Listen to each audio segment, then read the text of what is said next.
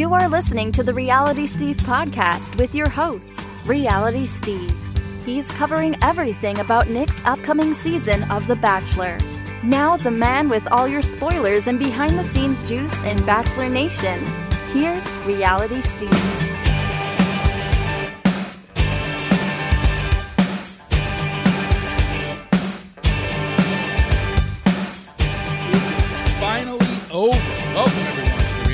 Podcast. I am your host, Reality Steve, and frankly, we've saved the best for last. Before we get to our next guest, I just want to let you know this episode is brought to you by Skillz. That's Skillz with a Z. Skillz lets you play the mobile games you love and win real cash prizes. Now, without further ado, let's get to the woman who's been the number one requested guest I get by you listeners. She finished sixth on Juan Pablo's season by her own choosing. Remember that. She is the only Bachelor Bachelorette recapper I even bother to read. You see her stuff on Flare magazine and also on her own site called alltheprettypandas.com. It is Sharleen Joynt. Sharleen, thank you for joining us today. Hello, Steve. Thank you for having me. Um, this is a long time coming. Like I said, you are a huge one within the Bachelor Bachelorette world. Um, so in, ter- weird to in terms of uh, when you when you when you say like most requested, I'm like, really?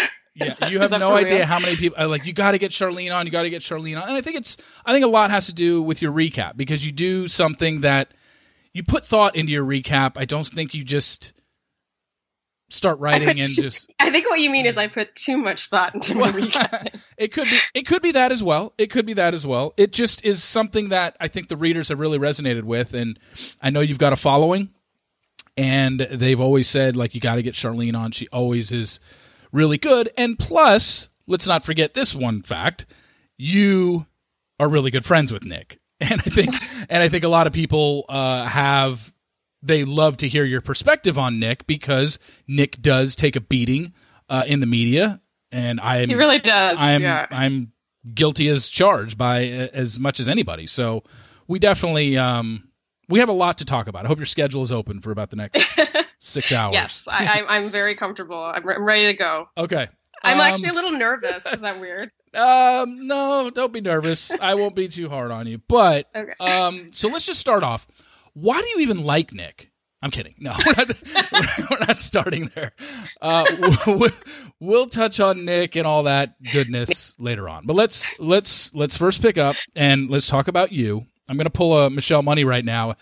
Uh, Tell me about your childhood. You know, um, you know, you don't have to do that. Uh, let's get back to I listened your to that season. by the way. It was really great. Oh, thank you very much. I I mean, had you guys of have a great banner, and she was just really good at interviewing. Actually, Yeah, she was excellent. It, it was. I liked it because Michelle put in the time, and I like people who put in the work. Like when she came to me and said she wanted to do it, I honestly didn't know what to expect. I thought that she would just kind of wing it or do something. She was obviously well prepared, and I really appreciated that. I liked it. yeah, and was very genuinely interested. Yeah, and it was very thorough. And you know, I've known Michelle. We've met a couple times. We've hung out a couple times. Uh, I've been to a couple of her charity events. We've been, you know, acquaintances, friends for the last three or four years. So I, I knew it would go well. I just was very, I was, I really liked the fact that she put her time in. So that was good. Yeah, Um, yeah, she seems lovely. Anyway, it was good. Well done. Thank you. Uh, let's go to let's start at Juan Pablo season, the only season you were on. Oh wait, I thought God. we were starting with my childhood. No, I was kidding. no, we didn't need to do that. Oh, um, care. I don't want to talk about Juan Pablo season too much because there are more important things for us to talk about. But I do. It's the only season you were on, so every guest that I've had on that's been a former contestant, I do touch on the seasons they were doing, and I just want to discuss your thoughts going into that season. You were a fan of the show, from what I read, and so what made you decide to go on it? And did you apply yourself, or did someone else nominate you? Okay, uh, so it's a multi-part question. Yes. Um, so I, yeah, I remember watching the show back when I was doing my undergrad, and I was already living in New York, and it was like my Monday night ritual. I would go to Monday night step class because I'm a total nerd that loves like 80s style step classes, and then I'd get a salad on the way home, and it was like Monday night was no go zone, no dates, no plans, nothing, and I would go home and watch my DVR episode of The Bachelor, and it's like I didn't have any friends who watched it. I didn't have like a little community. Like now I feel like it's cool to have like you know, wine night watching The Bachelor and, you know, people snark on it while they get drunk. Like, we're talking like, I'm trying to think, probably 2006, Okay. 2007. So we're like, I'm, I'm aging myself, but that's truly when I watched it. And, and I guess, and that sort of ties into what I do now, like with the writing and everything. I guess I am writing for basically me 10 years ago because I didn't have anyone to talk about it with. And I had so many opinions. Wow. So you, when you say you DVR'd it, went home, watched it, this was in a wait. Was this in a group or by yourself? By myself because I was Oh, that cool. Like I would go home and and because I none of my friends watched it and it was I don't know if it was more of a stigma back then or what, but when I would tell anyone that I watched it, they'd be like, "Oh, that trash." Like I feel like now it's cooler to watch it. Like celebrities watch it. It's Oh. more socially acceptable. Oh, absolutely. And I think that you know, yeah, you definitely were nerding out watching that by yourself. Oh, oh, I I own that. And I, I'm I, I'm sure you've heard a lot of things said about you during the show and post show. And one that I've always come back to is the fact that people would always say that they they always thought that you were almost like too good for this show, too highbrow. Like you had your shit together, you had a career, you just you just weren't the typical girl that we see on this show. What was your take on all that? Because I know you had to have heard that. I heard a lot of that, and interestingly, I still get that to this day. And I'm not really sure. I honestly wonder if I weren't an opera singer, if that weren't my occupation. Like if if my thing said dog lover, and I otherwise behaved entirely the same, would people say that? I think that I have a kind of career that sounds like posh and and highbrow because honestly, it's misunderstood. And I don't know. I don't know if I behaved in a way that made me seem different. I I I think what people don't realize is that the sh- the people on the show are not idiots. Like they might come off that way or ditzy or like man obsessed or catty or bitchy or whatever, but they're not as dumb as as people think. So I don't know why I was singled out as being the you know highbrow too good for this person. I don't think it, they thought it were, you're too good for Juan Pablo. It just, I, it was just a weird. I, I got a weird vibe, and I and, and it, it goes back to the first night because the very first night you got the first impression rose. And first off, did you think you were going to get it? No, Okay, Oh my god, that to this day, like I have two big regrets from doing the show that if I if I could go back in time, the things I would do differently. And one of them is I I don't know, have I ever told this story? I feel like I have, but I cannot this that is literally the most surprised I've ever been in my life. And I do not say that lightly. I did not expect him to give it to me. I felt like our conversation was fine you know a little a little dry like you know getting to know you and i felt like there's no way it could have stood out or you know next to 29 other conversations i just really didn't think much of it and it felt like honestly a bit of a and i don't say this towards him but like a letdown because you know i was holed up in a hotel room for three days and there's so much anticipation and so much build up and I think you were one. You were only one in recent memory I, I that I can remember. It seemed like almost. I don't know, like almost annoyed that you got it. I remember there was a strong social media reaction to Yeah, your to your reaction for receiving the first me. impression rose. Yeah, they Yeah, were. that- like, yeah, so I- talk about yeah, that. That's truly an, like an example of when it happened in real life. I didn't think much of it. I didn't think much of the fact that I had said sure, but I will, I'm going to give you a little backstory as to why I said sure and why I waited. Okay. Like right after my one-on-one time with him, I went and did an ITM. Which is what you do. And, you know, immediately they're like, So what do you think? How was your conversation? And I was like, if I'm perfectly honest, and I said what was what aired, I was like, it was a little underwhelming. Like I just, you know, I was just sort of expecting more fireworks or whatever.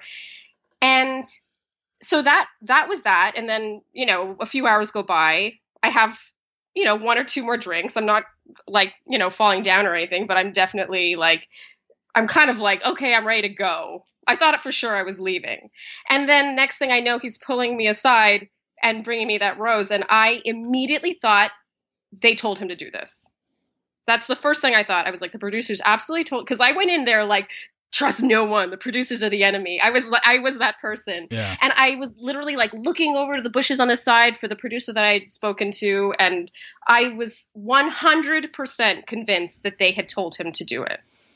And so I was kind of like you know, weighing my options and kind of like, do I still accept this? Like, I don't know what to do. Like, and I, like, I don't know, it was kind of foggy and I was just like, sure. Like, I was very, like, I didn't know who to trust. I didn't know whether it was authentic. I didn't want him to give it to me because they told him to.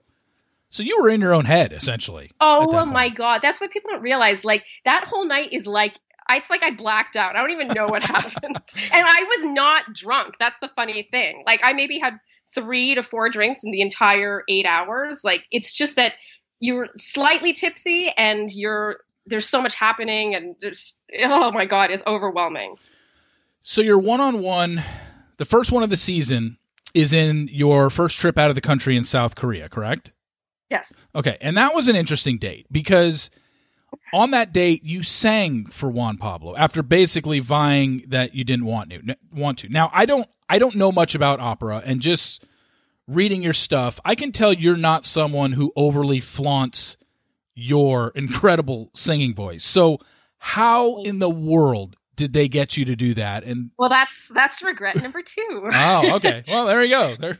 Well, and this that's what's so upsetting is I I went into it with my eyes open, and I, I, the final casting weekend, I, you know, they were asking me a lot about the singing thing, and you know the I'm, I'm sure you know about casting a weekend and how you do that ITM and then you go into the room with all the producers and you realize that they've been watching it. Yeah. And so in that ITM, um, the producer asked me to sing a little. And I immediately was like, no, I, I really don't want to. I don't want this to be about my singing. Like, and she was like, no, I just want to get a feel. Like, I just want to, like, I've never heard it. You know, she was like a friend, you know, and she was like, I've never heard anything like that. I just want to hear a bit. And I was, and I was like, uh, okay, I was, and she's like, this won't be on the show. This is like just still casting. And I was like, okay. So I sang like a tiny bit. Little did I know that would later be used, by the way, in previews and like when they aired Janner's wedding. Like that, I, it was like this little oh. like freak talent thing, you know, that they wanted to show. And I was just mortified. And when I went into the next room and they were asking me about the singing, I said, I really, this is it's literally like my job. I don't want to, I don't know how these two could marry. I just am not interested in singing. And to this day, there are people that do not believe me. I don't know how to make that any more clear. Okay. Like if I wanted to sing, I could have done a, who was that opera singer that was on Andi's season? Uh, oh, was, I think his name was Andrew or something. I don't even uh, remember. I can't remember his name. I don't know. Well, I would have pulled a whatever his name is and sung at every turn, but I didn't. And uh, leading into that date, so you know there's like time apart between the daytime of your date and the and the nighttime. Yeah. Um, and my producer was like, "So I'm just giving you a heads up. Juan Pablo's really gonna want to hear you sing tonight." And I was like, "Nope." It's not happening. And he was like, Well, hear me out. These are the reasons. He just, you know, he wants to know about this part of your life and blah, blah, blah. And he's really into it. And I was like, I don't know what else to tell you. No, I'm not doing it. Like I really, really don't want to. And and so I was like really, really steadfast in that. And he was like, okay, fine. Well, I'm just giving you a heads up. He's gonna ask you. And I was like, okay, well, I can handle it. I can say no. And then, you know, evening rolls around and we, he leads me to this courtyard and and then he's like he somehow caught me off guard and he was like, okay, sing. And I was like, what? No, I'm not doing it. And this is one thing that they did not air was just how long I said no. Like he, I, he asked me probably like I would say 30 times and I said no. It was like I was almost in tears. Wow. And I was really upset. And finally I was like I don't know how to move on from this. It's like I'm going to make a really nerdy reference, but it's like you're in a video game and you don't know what to do to get to the next level. Like it was the only thing I could do was sing to like move forward. And so I like sang a tiny little thing just to get out of the situation. And to this day, it's, uh, Huge I, regret. I can't watch it. I know it's on YouTube. I can't, it was horrible. It's just terrible. Just to know that that's like, you know, out in the internet. I hadn't warmed up. I hadn't been singing for a while. It was just like, it just doesn't, not to sound like all prim and proper about my singing. It's just it just doesn't do what I do and what I went to school for and you know what I spend so many hours of my life pursuing justice. Oh, I can imagine. And with all that said, the fact that they put you through all that and he asked you 30 times and we obviously didn't see any of that on TV. So yeah, it looked like he asked me twice and I was like, no, okay. Oh, okay. Yeah, I'll do it. looked. that was not how it was at all. Okay, so with that said, just belt out a few bars of Phantom for us right now. Here we go. Go. no, you're not going to do that, are you? Phantom. That's, that's funny. Oh, just as a fun fact, I will Yeah. say this about him because I have hung out with Juan Pablo since in New York when he's in town, and he is still like that. Like I like things about him, and I consider him a friend, and he and, and my fiance get along well. Yeah. But like, still in a public setting, he's like, "Okay, sing for us, like sing," and I'm like, "No, this is not like a a party trick." Oh, he doesn't get it. It's Juan Pablo. Speaking of, I mean, I, I I really think of him fondly. I really do, but I just think that he he sees it as this like cool trick, you know, or this cool thing that I do, and it's just not. Uh, and no, I can I can imagine. I mean, it's Juan. Isn't he getting engaged? Isn't he about to get engaged, or he's with a? I don't know. That's news to me. Is he? I think I saw a story about that, but it could be Oh. it could be uh, overhyped.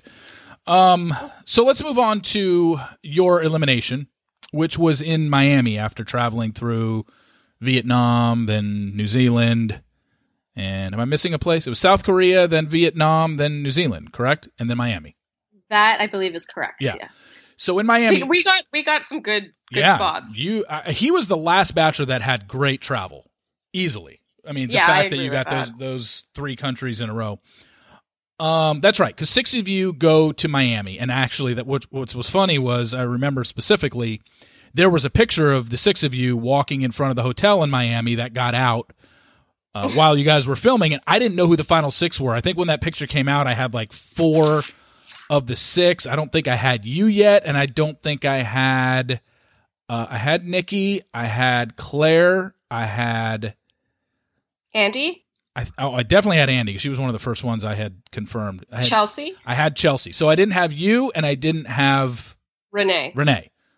Or maybe it was maybe it was the other way around. Maybe it was you. I, I don't think I had you at that point, and I don't think I had. It was either Chelsea or Renee. But Okay. um, so that picture got out, but that was funny. I I called you guys I the actually Miami remember Six. when that happened. By the way, we were doing B rolls of like exploring Miami in Yeah. the hotel grounds, and um, like we saw a pap like snap something in the in like in the bushes, yeah, and someone pointed it out. I think Nikki was like, "Uh, someone just took a photo," and then like a producer ran after them.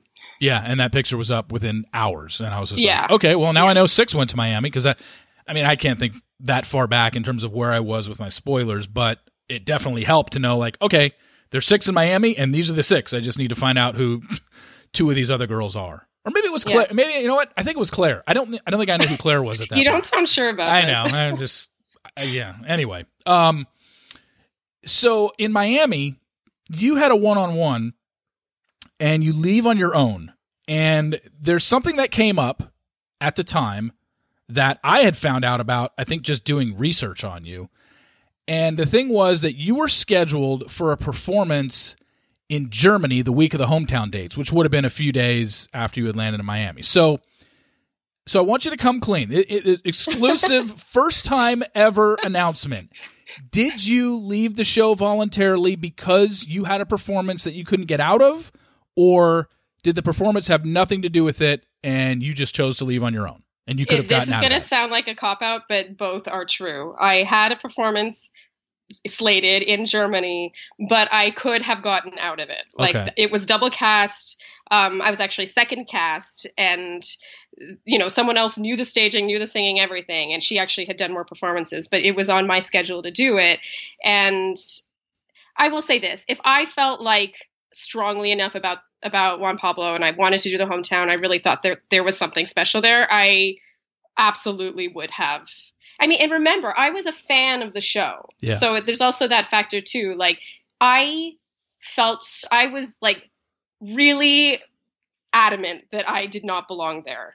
And again, remember this is before Instagram fame or you Yeah, know monetizing really Instagram. took off, Like I yeah. truly like it sounds cheesy, but I really was sincere about that. And I remember in an ITM, my producer asking me, "Do you, can you bring Juan Pablo to meet your parents like sincerely as a potential husband?" And I was like, that's when it really like hit me and I was like, no, I cannot. And to bring I really had gone up into that point up to that point, um, very sincerely and very honestly, if that makes sense. Like I had a nice time with him and I was definitely attracted to him. Like I was actually super attracted to him and but then when it became like about oh introducing him to your parents like i would have been officially faking it. You know you can't Yeah. fake that. That's my family. Like i'm not going to go up to them and be like yeah mommy and daddy like look Look this at- is the one. This, this just is the one. This is, yeah like i feel if you especially if i the my one regret is that you know my parents never like i just feel like that they would have been so hilarious because like they don't watch the show they were they thought it was like fucking weird excuse my french that i was doing the show you know they would have been like what's happening especially upon meeting him like i just think it would have been hilarious Yeah. um, but yeah, I really was going into it sincerely. And I, here's the thing if I thought that he and the experience and like our potential as a couple was worth it, I could have called up the opera company and been like, can you get this other girl to do it? I could have at least asked. Yeah. I didn't even ask. I was like, you know what? This, I had to leave. I, you know, I have this performance. I'm not gonna, I'm not gonna wait around here. What's the point? By then, I was just crawling up the walls. I was so ready to go. and you couldn't and you basically chose to leave because you just didn't see a future with him that was it i mean it was just Yes. strictly i just If I didn't see a future with him, but there's also, and I mean, I wasn't even entrenched in any house drama, but people really do uh, underestimate the toll it takes on you emotionally to live in that situation. Like, I on like I liked him fine. I didn't see a future with him, but that's the one thing that's sort of, you know, keeping you there. And the rest the rest of the time, the vast majority of the time, you're you're with people that you're with the same people a lot. it's a lot. yeah well I was like crying a lot. I wanted. I was really homesick. I missed my, the internet. yeah you know, like you just. I missed having books and music. You know, you just sort of start to lose your mind. And I was, and I remember a producer trying to talk me into. I was really, you know, expressing wanting to leave in New Zealand, and the producer you know, was like, it gets a lot easier. I swear, when you're in Final Four, you don't have to live with everyone anymore. Like, you kind of go off on your own. Like, he was really selling that to me, but I just, I just didn't like, you know, I didn't, I don't want to end up with the guy. yeah you were over it at that point I was over it. okay well that was a recap of your time on the show we got a lot of stuff to get to but if you can just I, sit I realized I never answered why. Oh, oh, sorry. wait no what what was your thing what would oh, why, how answer? I applied for the show. I realized I never answered that. oh how was it was it you or did someone nominate you Um, do you want me to answer really quickly, or do you want to do your thing and then I'll come? I'll get to it in a second. no do your thing you go Okay. first Um, yeah, no, I was newly single and wondering what to do with my life because I was living in Germany and pretty. I, I was having like a a third life crisis of sorts. You know, where I was really miserable in Germany and I didn't really love the career that I had worked so hard to to get to and. I, you know, they when they have the uh, commercial breaks where Chris Harrison's like, you know, are you? Do you want to date our next bachelor or bachelorette? And then the, this was back when they would like say the cities where you know how sometimes they would say like we have a casting event in Oh, yeah. San Diego, yeah. And so they said New York, and it happened to be when I was in New York having lessons with my voice teacher, and like I said, I was newly single and like having this crisis in my life, and I was like, you know, fuck it, I'm gonna go. wow well and so I went to a casting event. Wow, you actually so you're one of those people that actually got through casting through one of those open casting calls where it's just I a think, horde I mean, of Andi women. Dorfman was the same. Andi, yeah, I, I think she I just rolled up too after work one day. Like that's I literally went there. I was supposed to meet friends for dinner, and I went an hour early, and I was like dressed up for dinner, and I didn't have any papers or anything. Hmm. Interesting. Yeah, Yeah, very. and I mean, and I rolled out of there like pretty like with a pretty good ego boost because the casting director was like. You know, pulled me aside, was like, you know, you're automatically the next level. Here's a packet. You know, look over the stuff. Call me on Monday. Here's my cell number. You know, I would be lying if that wasn't you know, encouraging and a massive ego stroke. I think that that's how a lot of people end up on this show. yeah, I think, and as you mentioned earlier about your season was kind of at the beginning of the social media craze with Twitter and and, yes. and all that stuff. I think. Yeah, what a game changer, my god. I think when you talk about that, and I think in more recent seasons, your casting people come from word of mouth, talent agencies suggesting their clients. I don't think the the whole I waited in line and I was in a group of 200 women that was a line around the corner and I happened to get cast. I think that was your season might have been one of the last ones where a majority of the cast. Oh, I don't know about majority. I just I, I tend Yeah, to think that without waited in interviewing every contestant, I wouldn't know. But you know, I just I get that impression that the people It was that one of those things where the line was so long too, like way longer than I was expecting, and I ended up being late for dinner. But like I got, you know, by the time dinner was starting, you know, it was like a relaxed dinner with friends, and I had to text my friend. I was like, I don't know if I want to. Should I cut my losses? Do I just like go? Like, do I leave or should I wait? And she was like, No, no, no, you should stay. So I like ended up staying, but otherwise I would have just left because the line it was like a long wait. There were like 300 plus girls there. Wow. That's now that's an interesting. I've always been interested in the casting process, so uh, thank you for sharing that with us. Um, so let me uh, let me uh, before we move on to talking about what you're doing now and talking about just the show in general and how things have changed. I want to take a moment and thank the sponsor of this episode, which is Skillz. Skillz that you play the mobile games you love and win real cash prizes. All Skillz games are free to play with the option to compete for the cash and prizes. You can win real money playing games on your iOS or Android device. There are two players that have both won over $100,000 playing strike bowling on their phone. I played strike bowling and I'm terrible at it, but I can't stop playing it. In fact, Skillz has awarded over 70 million in prizes since 2014. You can win up to $150 in a single tournament with entry fees as low as a penny. Skillz has a variety of game, including puzzles, buzzle, bubble bursting, bowling, pool, solitaire, trivia, more.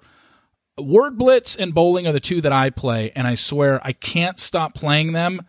And I have a love hate relationship with them because I suck at them, but I play them all the time. You join over 50,000 users that have won $100 or more. Download your favorite game at skillz.com backslash Steve and start winning cash playing games on your phone or tablet. And when you make a deposit, use the promo code Steve for an extra $10. That's skillz.com, skillz with a Z dot com slash Steve. And we thank them for sponsoring the show. So this kind of brings me into my next topic. I do want to talk about what you're doing right now and that is you're recapping for Flare magazine, and you also have your own site, alltheprettypandas.com. So, what made you get into that? Uh, it, I mean, this brings us back to the beginning. Like, I wanted, I wanted to create a community, I guess, of people who saw the show through the same lens that I did. Especially having been on it, you know, I was dying to recap it from an insider's perspective, and when I was a viewer, I was always sort of analyzing the editing and like, well, wonder what's behind that fourth wall, and you know, what, how was that sausage made, and pretty much I wanted to recap it and kind of push the envelope a bit with what I was allowed to do and and just sort of show that. And I do make a point of only ever picking apart what anyone can see. So it's not like I'm not trying to get dirt from behind the scenes that only, you know, an alum would find out and then posting it on the blog. I'm like taking editing that anyone can see and and pointing it out. Or any dirt that that reality Steve guy gets and posts, anything like that. Or that. Yeah. yeah. that reality Steve. You know. I get I get asked a lot. This came up in reader emails uh, a couple weeks ago. Uh, people ask me all the time. They're like, Sharleen has to be aware of spoilers, or she has to read your site. Do you know? So, so I'm just going to ask you I straight get up. this what the time. what what is your stance on spoilers, especially you know this season with Nick, someone that you are friends with? Exactly, what has been your stance in past seasons with spoilers in terms It's of my hard. site, It- or it's just really season hard. with Nick? I mean, it's so I always start out like pure. I always start I want to watch unspoiled, but I never remain unspoiled. So whenever I start the season, I'm like I really give it my go and I give it my all. And seriously, anyone who reads my Bachelor or Bachelorette Canada recaps, there have never been any spoilers and I have guessed the winner both times like second or third episode in. So I'm just saying, I think I'm decently good at this. I also analyze things like limo exit or like one on one time or like just the formatting of it because they're not going to let someone win and not show some, you know, crucial conversations. Yeah, However, of course. Like I it's impossible to get to the end of a season and not know. Whether it's someone like, you know, carelessly commenting under one of my posts and saying who the winner is or um I, on Ben's season, for example, one of my very, very best friends is a long-time Alaska Airlines flight attendant, and she told me like two episodes in, like I like it was common knowledge that Lauren won, and I was like, Oh. what? I was like, I was like devastated because I was like so unspoiled. But yeah, it always inevitably like. I, oh, I think the season before that, I think Chris's season, Kelly Travis, dog lover, accidentally spoiled for me. So yeah, I end up finding out just accidentally as the season goes on. I never like seek it out, but you know, let's be honest, it's like I have to I still am supposed to like predict who the winners are. It's like it, Yeah. I always try to, you know, with my predictions, quote unquote predictions, base it on what I would think if I didn't know. If you didn't know, Especially as it gets later and later in the season. that's a tough way to write when you know It it. is super tough. I Yeah. appreciate. I know that you appreciate that, and Yeah. it is hard. That is, uh, it's why. I mean, I get asked all the time. Is there any way that you could write your recap on Tuesdays without talking about the spoilers? And I'm like, no, there isn't. I just, I don't want. If it's already out there, I can't pretend to not know what I know, and it's it would it would make my writing so not good. It, it just wouldn't. Yeah. I mean, it's. I think, I think people know by now that if you come to Reality Steve, it's a spoiler site. You're going to get spoilers. I can't keep it out of there once they're already the spoilers already out. But you Yeah. you also do one thing on your site that I think is a tough balance is you have to contact contestants while the show is airing to get their outfits uh, so you can link to it on your site. And I, I, I have to imagine that is a very tough balance to ask women for their help essentially, but then turn around and try and not be biased when you write about them, especially if they're a hot That's- mess. yes, that's very difficult. That's, Okay. I mean, you are na- nailing it on the head with that one. I I would be lying if I if I said that. You know, if someone responds to me and is like super sweet, and they're like, "I watched your season, you were my favorite. Yeah, this is where my dress is from." you know, and then the, the, the, two weeks they're like they do something kind of shitty. I'm like. Ah. you know, like how could I remain objective in that situation? It's next to impossible. So I do my best, and you can always tell. Like I will still be honest, but I'll word it very carefully, or I'll be very diplomatic. But yes, of course, that's very difficult, especially when at that point you feel like you know them.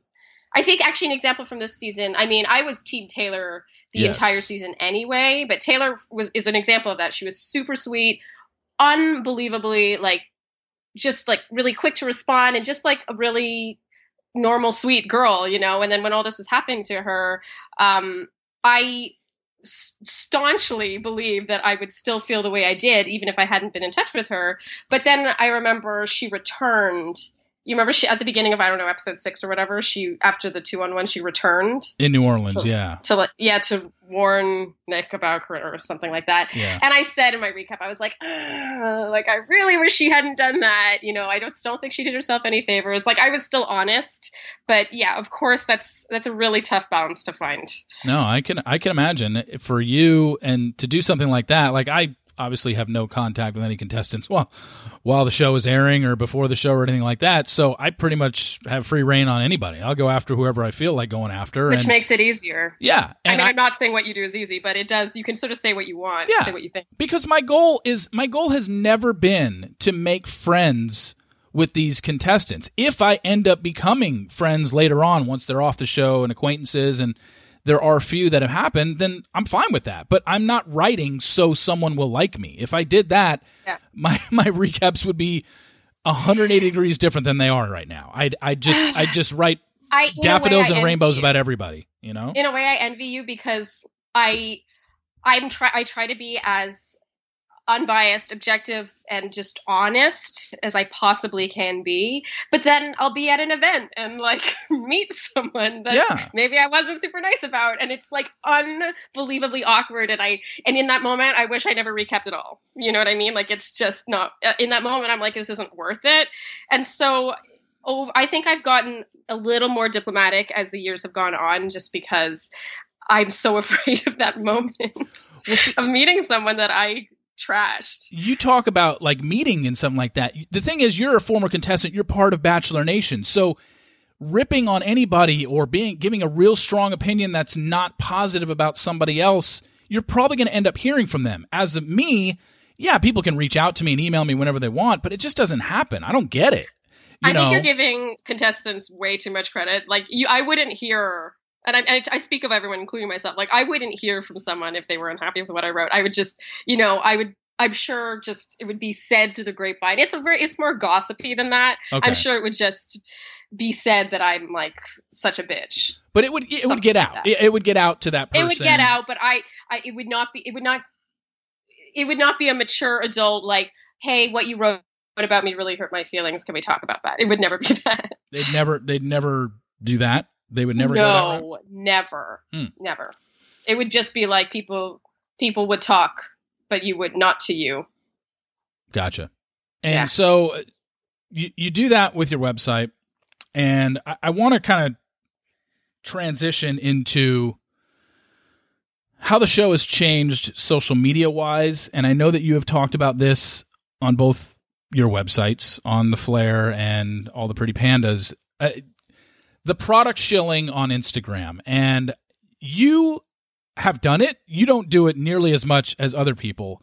I, what is your whole take on how the the social media and the shilling has kind of taken over the show? Like I said, it wasn't huge on your season, and now it is. No. And you've got girls who last four or five episodes, not major factors, are now in the hundreds of thousands of Instagram followers now and can start pimping products because they do have an audience. And I I understand the strike while the iron is hot motto, but some of these contestants are are lukewarm at best. I mean, do you think it's out of hand? um I, I mean I agree it's been it's this is a complete game changer. Like when I went Yeah. on the show, like I said, my main reasons were, you know, third life crisis, newly single, looking for an adventure. Like how could I pass up on this experience? It had nothing to do with my I had Instagram, but it was like a private account with my ex. Like it, I didn't even know that that was I maybe this means I have terrible foresight, but I just had no idea that it could ever turn into what it's turned into. Um, I, uh, I, I believe I personally try really hard to only ever shill, to use your words, things that I absolutely love and would use or do use. Yes. And I even then I'm actually not. I don't do like for example. This is actually a funny example. I actually use HelloFresh and Blue Apron, and I've never done an ad for either of them. Like I actually, Andy and I are like the perfect. We're like the target demo for that. Like we actually buy Blue Apron and HelloFresh and cook them because you know we live in New York and Yeah. Groceries are expensive and like it just makes sense for us to eat in at least three nights a week. But I've never done an ad for them. Um, And there's two feet of snow outside, and you don't want to walk outside to go get groceries. Yeah, yeah, And there's, there's that. that, and yeah. yeah. exactly. And you don't have a car. But um, if they reached out and offered me, like, you know, a generous amount of money to advertise something I already use, like, I have a hard time believing most people would not do that. hmm You know, I, I sort of want to point the finger back at people. And at the same time, there are, I think it gets really obnoxious. Like, I don't think everyone uses the products they sell Yeah. uh, I you know I this reminds me a bit of like, and I'm I'm not trying to compare Bachelor alums to like actual celebrities, but if you think about any L'Oreal commercial or like foundation commercial or hair commercial, like, and where there's any celebrity, it's not. It's a much that's a much bigger scale with like legit celebrities who have actual talent, but it's not that different. And I just I think the judgment has subsided a bit, and I agree with you. I don't think it'll last forever. And in a way, it's like strike while the iron is hot. Like I do think that if you have hundreds of thousands of followers and you're getting paid thousands of dollars to post a photo on Instagram, how many people can really say they'd be above that? I guess. Yeah, I think a lot comes down to, at least for me, is the using of the product. Because Yes. because- yeah, I, I totally agree with that. Yes. and I I've thi- said no to I say no to over 90% of the things I am asked to shill yeah, and- because of that reason. I'm like I don't use this. Like and I never would use this. and I'd or or maybe I would but like I don't want to advertise that I would use this. and I can I can pull back the curtain on, on a couple things here in terms of the podcast. You know, this is the 17th podcast and we just started doing ads uh, last podcast, and then obviously you heard me read for Skillz, which is a gaming app, which I actually play. But would I do Blue Apron or HelloFresh? Absolutely not, because I've I've done nothing but make fun of the contestants who do pimp that. Because I, I mean, outside of you, I, I honestly don't know if those other people actually do eat that stuff and use it. So I can't I, mean, I can't be hypocritical and turn saying. around and I can't be hypocritical and turn around and then start pimping it on these podcasts. I had um I had an advertiser come to me about doing the podcast for it was like an app about horoscopes and stuff like that. I said, I just wrote a post two posts ago of making fun of tarot card, tarot readers and all that stuff and there's no way I would do that. So I think it all comes down, at least for me, is you're going to hear products on this show that one, I either use myself, or two, that I know my listeners can gain from. Because I'm a male host with a predominantly female audience. So there's not a lot of products, there's not a ton, but there's not a ton of products that I'm going to be able to use that I'm going to think that my listeners can use as well because I, most of my listeners are women. So I have to find unisex products or I'll just talk about products that females can buy and we're you know, we're working on things like that. But yeah, I think it just comes down to do I honestly do believe they're using it? And yeah. for the most of for most of the and contestants I don't because they post so many and I just don't think they're using all of them. And there are some contestants that will just go out of their way, and it's like whoever comes to them and says, "Hey, we want to run." You know, a two post ad on your Instagram, and they're just like, boom, uh, eh, they're just not saying no to anything. Like you said, you t- say no to 90%. I think a lot of them aren't saying no to anything, 0%. And they just take I agree. I, I, mean, there's so many other factors here. It's like, did they what what kind of work did they have before? And is this their main source of income? You know like may, maybe you're you don't have the luxury to say no to 90% of your things if that's like your main gig and you know more yeah. power to them. I mean it's very good money for the level of effort. And in a way i see it as like advertising is advertising. Like an ex of mine was the editor of a magazine and like he would be put up in a hotel you know in exchange for like a little like a free little ad in the magazine or you know what they would always want is like editorial and it's always a you scratch my back i'll scratch yours and if it's you're being paid to advertise something i do think that you know it's in your best interest in the long run to remain authentic in your feed and your yeah. public whatever to to advertise things that you actually condone and use and believe in but i don't know if if this is your main thing then uh, who am i to judge and that know. and that's just talking about the product itself. Now, when you relate it to actually the show, to where this has taken over and every female because it's let's face it, the Instagram posts are mostly done by the female contestants. There's just not a ton of stuff. I don't see a lot of the guys doing it. I just, I mean, I think the popular one with the men is like the protein thing. The protein thing or the eyewear. They can do the eyewear too. The diff, oh, yeah, diff, diff eyewear. Yeah, yeah. Okay but it's mostly it's mostly for the females, and so it it when it bleeds into okay, who are these Instagram sponsors going after? They're going after impressionable young females, girls in their 20s or 30s, girls who will most likely be applying on this show. So it's disposable income. Yeah, and I think that this these girls that go on the show, it bleeds over because now you have to question because trust me, I don't think this was the case on your season because, as we talked about, this was, you know, you were three, four years ago. Now, every single girl that applies to be on the show is fans of people like you, and they're seeing what the JoJos and the Allies oh, and the Jades. I don't think they're fans of mine, but yeah.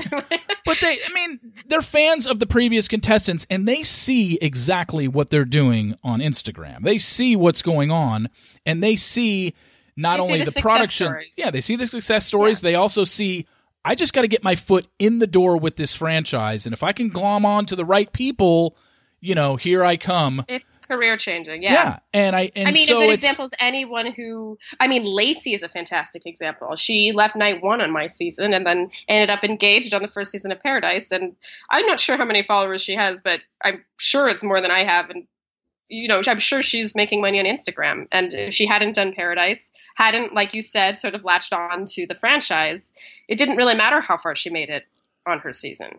And that adds, see, that's where it adds to my skepticism because now Yeah. I know in 2017, every female that applies to be on the show, we all know that nobody's applying because they think they're going to win. They're applying for the free vacation, the travel, the swag bags, the just the fact to be a part I, I of gotta Bachelor Nation. the travel vacation swag bag thing, but yeah, I agree about the Instagram potential thing. Yeah, and and just be and just being part of Bachelor Nation, where it's like, okay, I might not be. You have a one in twenty five chance of getting engaged at the end of things. Those aren't great odds, but you also have a great opportunity to once you're on the show.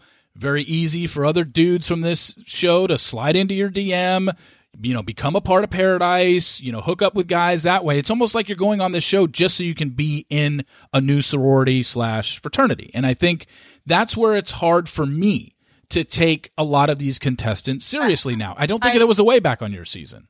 yeah, I, I agree with that, and I actually think the way that Instagram has impacted the show the most is that if there's a direct correlation between how many episodes you're on the air and how many followers you have, and so there is an incentive to fake your feelings, Yeah. pretend you're in love, act differently than you would. You know, if if you look at anyone who's ever left the show ever, myself included, if if I knew making it to final 4, final 3, final 2 meant doubling, tripling my Instagram following, that's a I'm not I have no idea. I honestly can't even put myself in that scenario. I have no idea. But like I would be lying if I didn't say that wouldn't You would think cross about my it. mind. Oh, yeah. Yeah. Think about Absolutely. that today. How if you make final 4 you have so many more Instagram followers, and each hundred of thousands of Instagram followers you have is is dollar signs.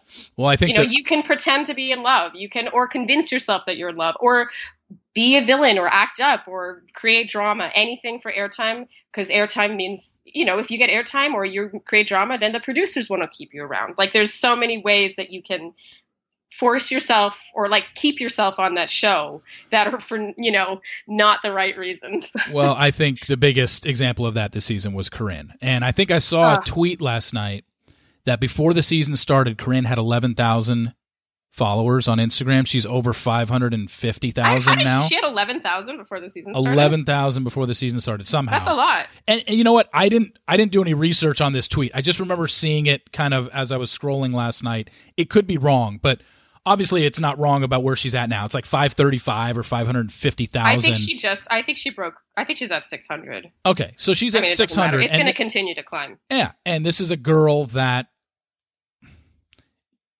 I mean, uh, yeah, when we, when we get into to- talking about Nick, but this is a girl that Nick was never going to take home to Chris and his mom's. I can't remember his mom's name, but he he knew it. We all knew it, and we could all see what she was up to. She is the perfect example of if you want to talk about what the the negative part of the show and what the show, show has turned into. She's the perfect example, at least to me, because she went on there with the sole goal of being a character, saying one liners that could make it as memes, as t shirt slogans, you know, Platinum Vagine and all that stuff. She did that. And, you know, credit to her, she succeeded. She's over 600,000 followers. And now, Yeah. you know, the talk about this, you know, multi million dollar company, really? We really think she's going to go back to working for her dad's garage flooring business? Not a fucking chance in hell. It's not going to happen. and so she is now going to be that girl. She is going, she's the female Chad of this season. I wouldn't be surprised if we Except see her I on think future shows. successful. Yeah, far more successful. But, you know, in his own way, Chad has been successful creating his own brand. The guy got on Famously Single. I mean, as bad Oh, as did that he? show Oh, is. I didn't even know. Yeah, he's on Famously Single, which starts up, you know, right before Paradise starts. So it's it's just one of these things where there is a there certainly is a negative side that a lot of the public is now seeing because every time people go on this show now, it's like, oh, well, they're only doing it to get on Paradise, and they're only doing it to get on Instagram. You know, the Women Tell All airs, and people like Josephine and Lacey are running their mouths, and people like who, and we all know it's because producers told them before the show, you know, if you want to be on Paradise, you might want to make a name for yourself and say some outlandish stuff and go defend Corinne and go attack go attack Taylor for what she said. You know, Joseph, I en- Josephine and Lacey were all over Taylor at Women Tell All, and it's like, who? Who are you? Yeah, I, I enjoyed that actually about Michelle Money's well, your podcast with Michelle Money and how she talked about back that was the case with Bachelor Pad. Yeah. Like they've been doing this for a long, long time. Oh yeah. And And can we just take a moment to mourn the loss of Bachelor Pad because it's the best show and I'm still sad about it. yeah, I mean it, it's it was such a better show than Paradise because No the Paradise comparison. concept the Paradise concept is so just It's dumb. very weak. it's it's it's ridiculous. Uh, uh, Was Yeah. was that ever an option with you, or how soon after when you were done with with Juan Pablo season? What did Andy, your fiance, come into your life? Or Um, I met him very soon after my season finished. Oh, Okay. he's, do you want to say hi to him? He's walking up the stairs right now. hi, Andy. Andy, do you want do you want to come say hi to to, to Reality Steve? We're talking about when you came into my life. This will be short. Hey, reality. Hey, Steve, you can't just Hey, reality. what's up, Andy? How you doing? How you doing? I, I'm Um, I'm great. So, Char, you came into Sharleen's life shortly after she got off the show. How'd that all come about? Yes. my, my season finished airing on March 10th, and he and I met on the 30th of that same month. And how did that My come opinion? about? How'd you guys meet? You want the long story or the short story or the medium? Me- medium, medium story. I'm curious. I don't want a one sentence thing, but I don't want a All right. diatribe. No, I, I'm Should telling, I- I'm telling you. oh, you go away. I'm going to tell the story. Oh, oh, so I get. I Yeah, just, you go- okay, you get the good part. Andy- Okay, but- Andy, I do want to. no, you tell the story. He'll, he'll tell the story. This will be cute. No, No, no, no. Okay. You tell the I story. want to hear you tell the story. Do it. Okay. So I was. Uh, it was a Saturday afternoon, and I was. I was stroking some Tinder. and uh, That started off I, so I ran across a gal um, who, who also apparently liked me very deeply. yeah. And uh, she we, we just had a very quick chat and she invited me to this uh, benefit down in Tribeca, which I had no intention of going to, but I said, okay, I'll I'll, I'll see you down there. So uh, she gave me the address, and then I just uh, later that night it was very rainy. It was uh, that one of the worst rainstorms I've ever seen. Yeah, it was actually. terrible. So I had no really intention of going out, but for some reason I just like, you know what? I'm gonna I'm gonna check this out. I don't know why. So I went out, went downtown through the rain. My umbrella broke. Got to this place. It was a fifty dollar cover charge, which I wasn't happy about. I don't know why I paid that, but I paid it. went inside. I ended up seeing the girl that I was supposed to meet, and I don't know why. uh, There's many reasons, but I just said, you know what, not into it. So I snuck around the corner to kind of get away from her line of sight, and I found a couch. I sat down, and Sharleen came over and said, "Is anyone sitting next to you?" She sat down with no intention of talking to me, by the way. She just wanted to sit down, and that was it. Shut up. Wow. Yeah. Yeah, he struck up a conversation. I just said, "Hey, what are you doing here?" Or no, that's not what I Well, said. he didn't even think I was hot. He thought that I looked like a snotty Asian Well, I wasn't. bitch. I, I, I wasn't a big like. I never dated Asian girls. Oh, And really? she did look like an Asian bitch. Oh, okay. Apparently, when I wear burgundy lipstick, I look really bitchy. Yeah, she looked really bitchy. But So- but I said hi, and that was it. Was it that? Was it That's that conversation? Was it that conversation where you told her basically I just ghosted a Tinder date that I was supposed to meet, or No, Not no, until wait, later I on you that found out. I found that like a week Yeah, later. that was- oh, Later. okay, Yeah. okay, yeah, I thought it was funny. Yeah. Okay, interesting. give me the. well, okay, I'm gonna, um, Andy, I'm gonna bring you back later on because I know you're friends with Nick. You both are friends with Nick, and I know you've Yeah. had a lot of interaction with Nick. So I'm gonna want your opinion on him later All right. on. Okay, I'll be back. I'll call Okay. him back. All right. Okay, bye. Bye. Okay. I Um, mean, that was his side of that story, but yeah. but that was pretty much it. He wasn't making we it met up. cute. I happened to sit next to him. Yeah. Wow, interesting. Um, yeah. Which is honestly because I don't believe in many things. I don't believe in fate or the one or anything, but like he's my everything and like it would be just very uh like it's just so scary to think of how unlikely it was that we met. That was a very interesting. So I did not know that story. I mean, I don't think you've ever really told told it. Have you? Have you told it on your blog or anything? Oh, not not really. Really, like told friends and things, but Okay. I, I mean, I, my my side is not too is, is actually it's different in that I wasn't meeting like going to meet a Tinder person, but I had two girlfriends that were supposed to come with me to this event, and I was invited by a guy I had gone on two match dates with three years prior, Oh. and we had remained platonic friends. And I said, "Hey, is anything going on tonight?" And he said, "Come down to this event in Tribeca." And both my girlfriends bailed on me because the weather was brutal. It was terrible. Um, and I don't know something like I was really I just wanted to go. I had like I don't know. I had to I had to go to that event, and he wasn't there yet when I arrived. So I looked for a seat, and I happened to sit next to Andy. So that's why whenever anyone's like, "Oh, I don't know about online dating," I'm like, "Get online. You never know." Because even though we did not meet online, if it weren't for two forms of online dating, we never would have met. Interesting.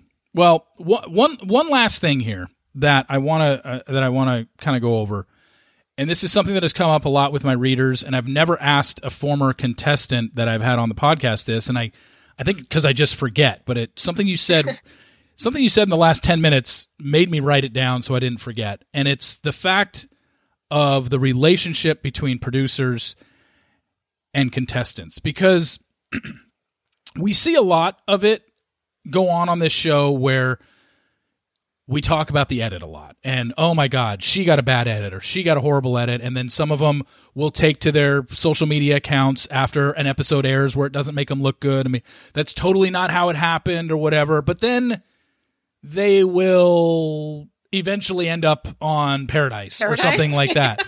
and Yeah. and I'm I'm very curious about how how people feel about the producers and they seem to complain a lot on social media when they don't get a great edit or something is shown that's not exactly how it went down. But yet they also try not to piss off producers by saying anything. So is it more is it more a case of they just don't want to burn any bridges because it's just funny to me how I see people who complain about edits but then will tweet to a producer or say, "Oh my god, I loved her. She was the best," and whatever. Exactly how does it work between you because you know as a contestant on this show, producer's job is to get as much out of you as possible, but then turn around and use that information against you so is it just you just get over it and it's just like, okay, well they did their job and now we're outside the show so I can be friends with them. I think there's two there's two parts to to my answer to Okay. this question. The first is that I think people overestimate how how much contestants are led to believe, I'm wording this very carefully, how much contestants are led to believe that the producers that they work with on the show have to do with the edit that they get, if that makes sense. Okay. Does that make sense? So it's you like you mean the producer know, sitting in the room with you in the ITM asking yeah, you the, the, yeah, questions? yeah. Like okay. there, there is a they when I've ta- when I have spoken to producers about this, you know, they there is this sort of deflection of responsibility. You Yeah. know, you yes, of course, you know, the, the producer in the room with Olivia or Corinne is doing their job and getting the dirt, but then you know when it comes down to that edit, there is a There's an editing you know, team they're, they're back not, in yeah, LA. There's an editing team and there's a storyboard team or storyboard producer, Yeah. and you you can blame that one producer all you want, but they did their side of the job. It's you know they you could genuinely feel like their friend, and maybe they feel like your friend, and it doesn't matter. It's too late. You know they got the material is on air or is on on film, but I just think that people think that the producers that contestants talk to are the ones that go and edit the show and put what's out there and that's not really the case and that's something that the producers that we talk to the ones that we are in those itm rooms with um, emphasize that's something that they of course emphasize to, to contestants but Okay. at least in my experience and my other answer to that is uh, yes i think you're right that they there's I don't know I don't want to say an intimid intimidation factor or like a fear factor, but you know they are they work for this powerful company. They're high up with this show. You never know when you know you don't necessarily want to burn a bridge that maybe you'll want something from down the road. Maybe Yeah. you'll want to go in paradise. Who a lot of people really want to go in paradise for reasons I'll never understand. yeah. But you know that's you do really want to burn that bridge exactly and and i mean you do this is something that people never understand but you do really become their friends as as stupid as that sounds you really do when i see a producer i like get really excited and i give them a big hug and i'm like so excited to see them and like hear about their lives and how many bridges are you burning by doing this podcast? i have no idea i don't really I don't. I don't know. Am I? I don't know. I mean, I'm just stuff. I was just curious if somebody said anything to you because I've been, I've been promoting this you know, since last I've been week. I've been very frank about my experience on the show, and I've been very honest, you know, about as a viewer my perspective on it. I write about it all the time. I know that they know I write about it, um, and I there's I can I can have a love hate. I I love them as people. I don't have to love what they do to other people, but you know, on the whole, I never you know, I, I wasn't feeling suicidal or anything after my my experience and it was a hard experience, but I I have generally good things to say about them. Yeah. As I know that might not sound believable, but it's honest to God the truth. They're Oh. very likable people. That's why they're so good at their jobs. Okay. Um, we are one hour into this Okay. podcast, and we haven't spoken about Nick once. So it's it, we've we've finally we knew this was going to be the case. yeah I mean, we've finally gotten to this point where this conversation is probably going to take a turn. But Okay. um, but let's Oh, let's what just you mean? gonna- Like take a turn for the worse? Like what? what well, do I you mean, just take a turn for the. I think it's been I think it's been a very good.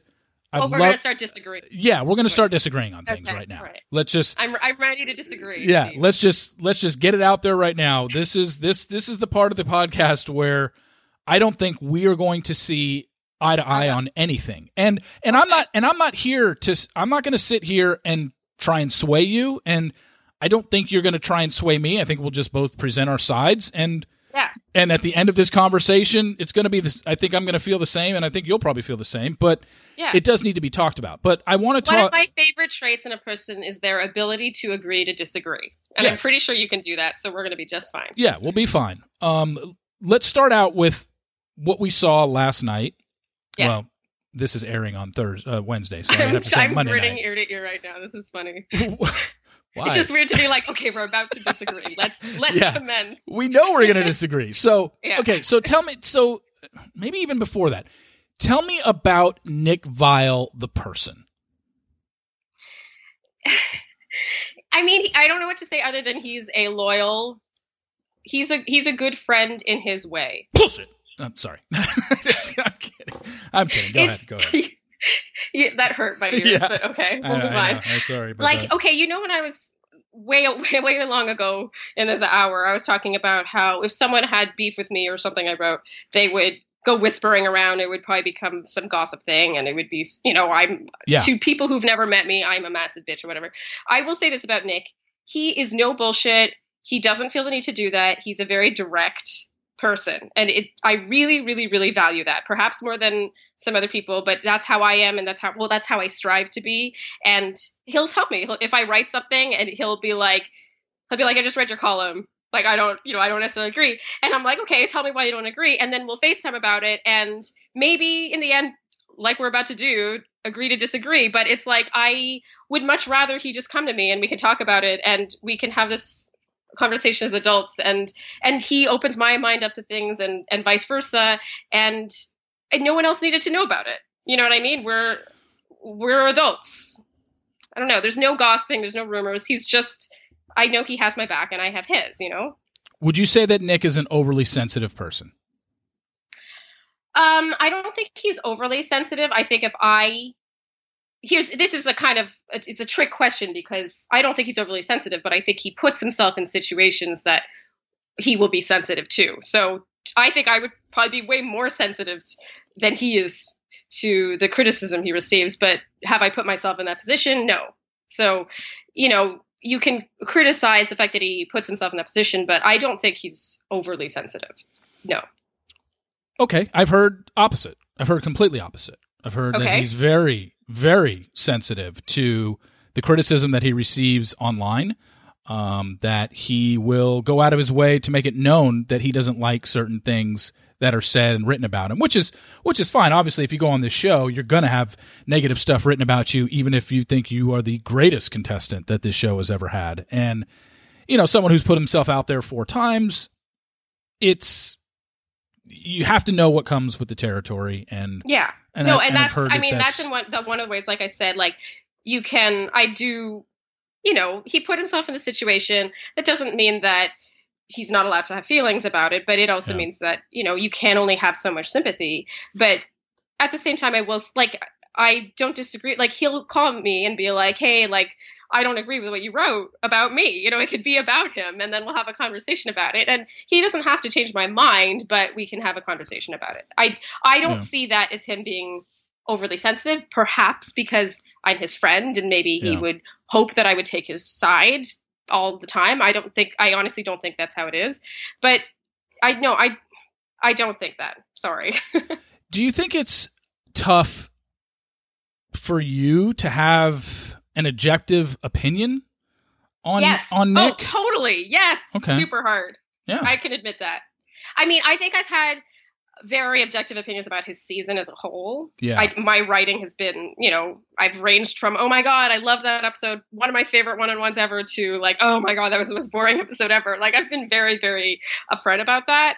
But of course, like, I can't remove what I know about this human who I've hung out with countless times from like what I'm seeing on TV. I can't, I can't do that. And I think that's okay.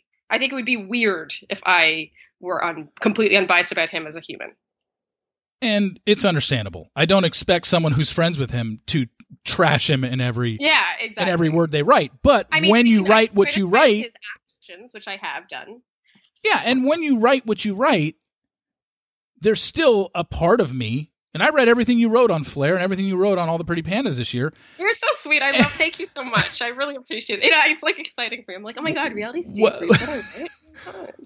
But here comes the negative. I read it. I read it knowing, well, she's going to say this. She's his friend. She's not going to get into anything deep that puts Nick in a negative light.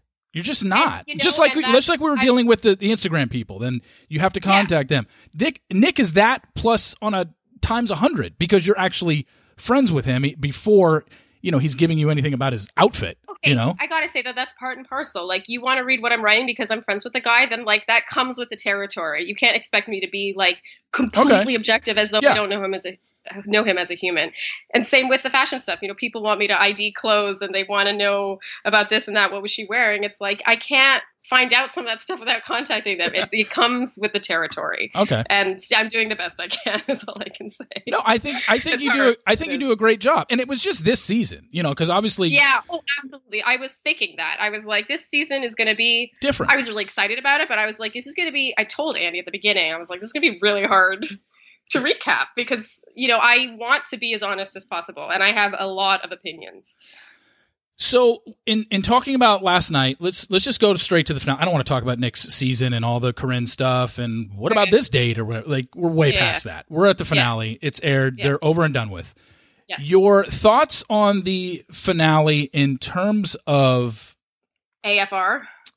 the after the fun. Well, let, before we get to the AFR, let's talk about let's talk about Raven versus um, what's her name, Vanessa.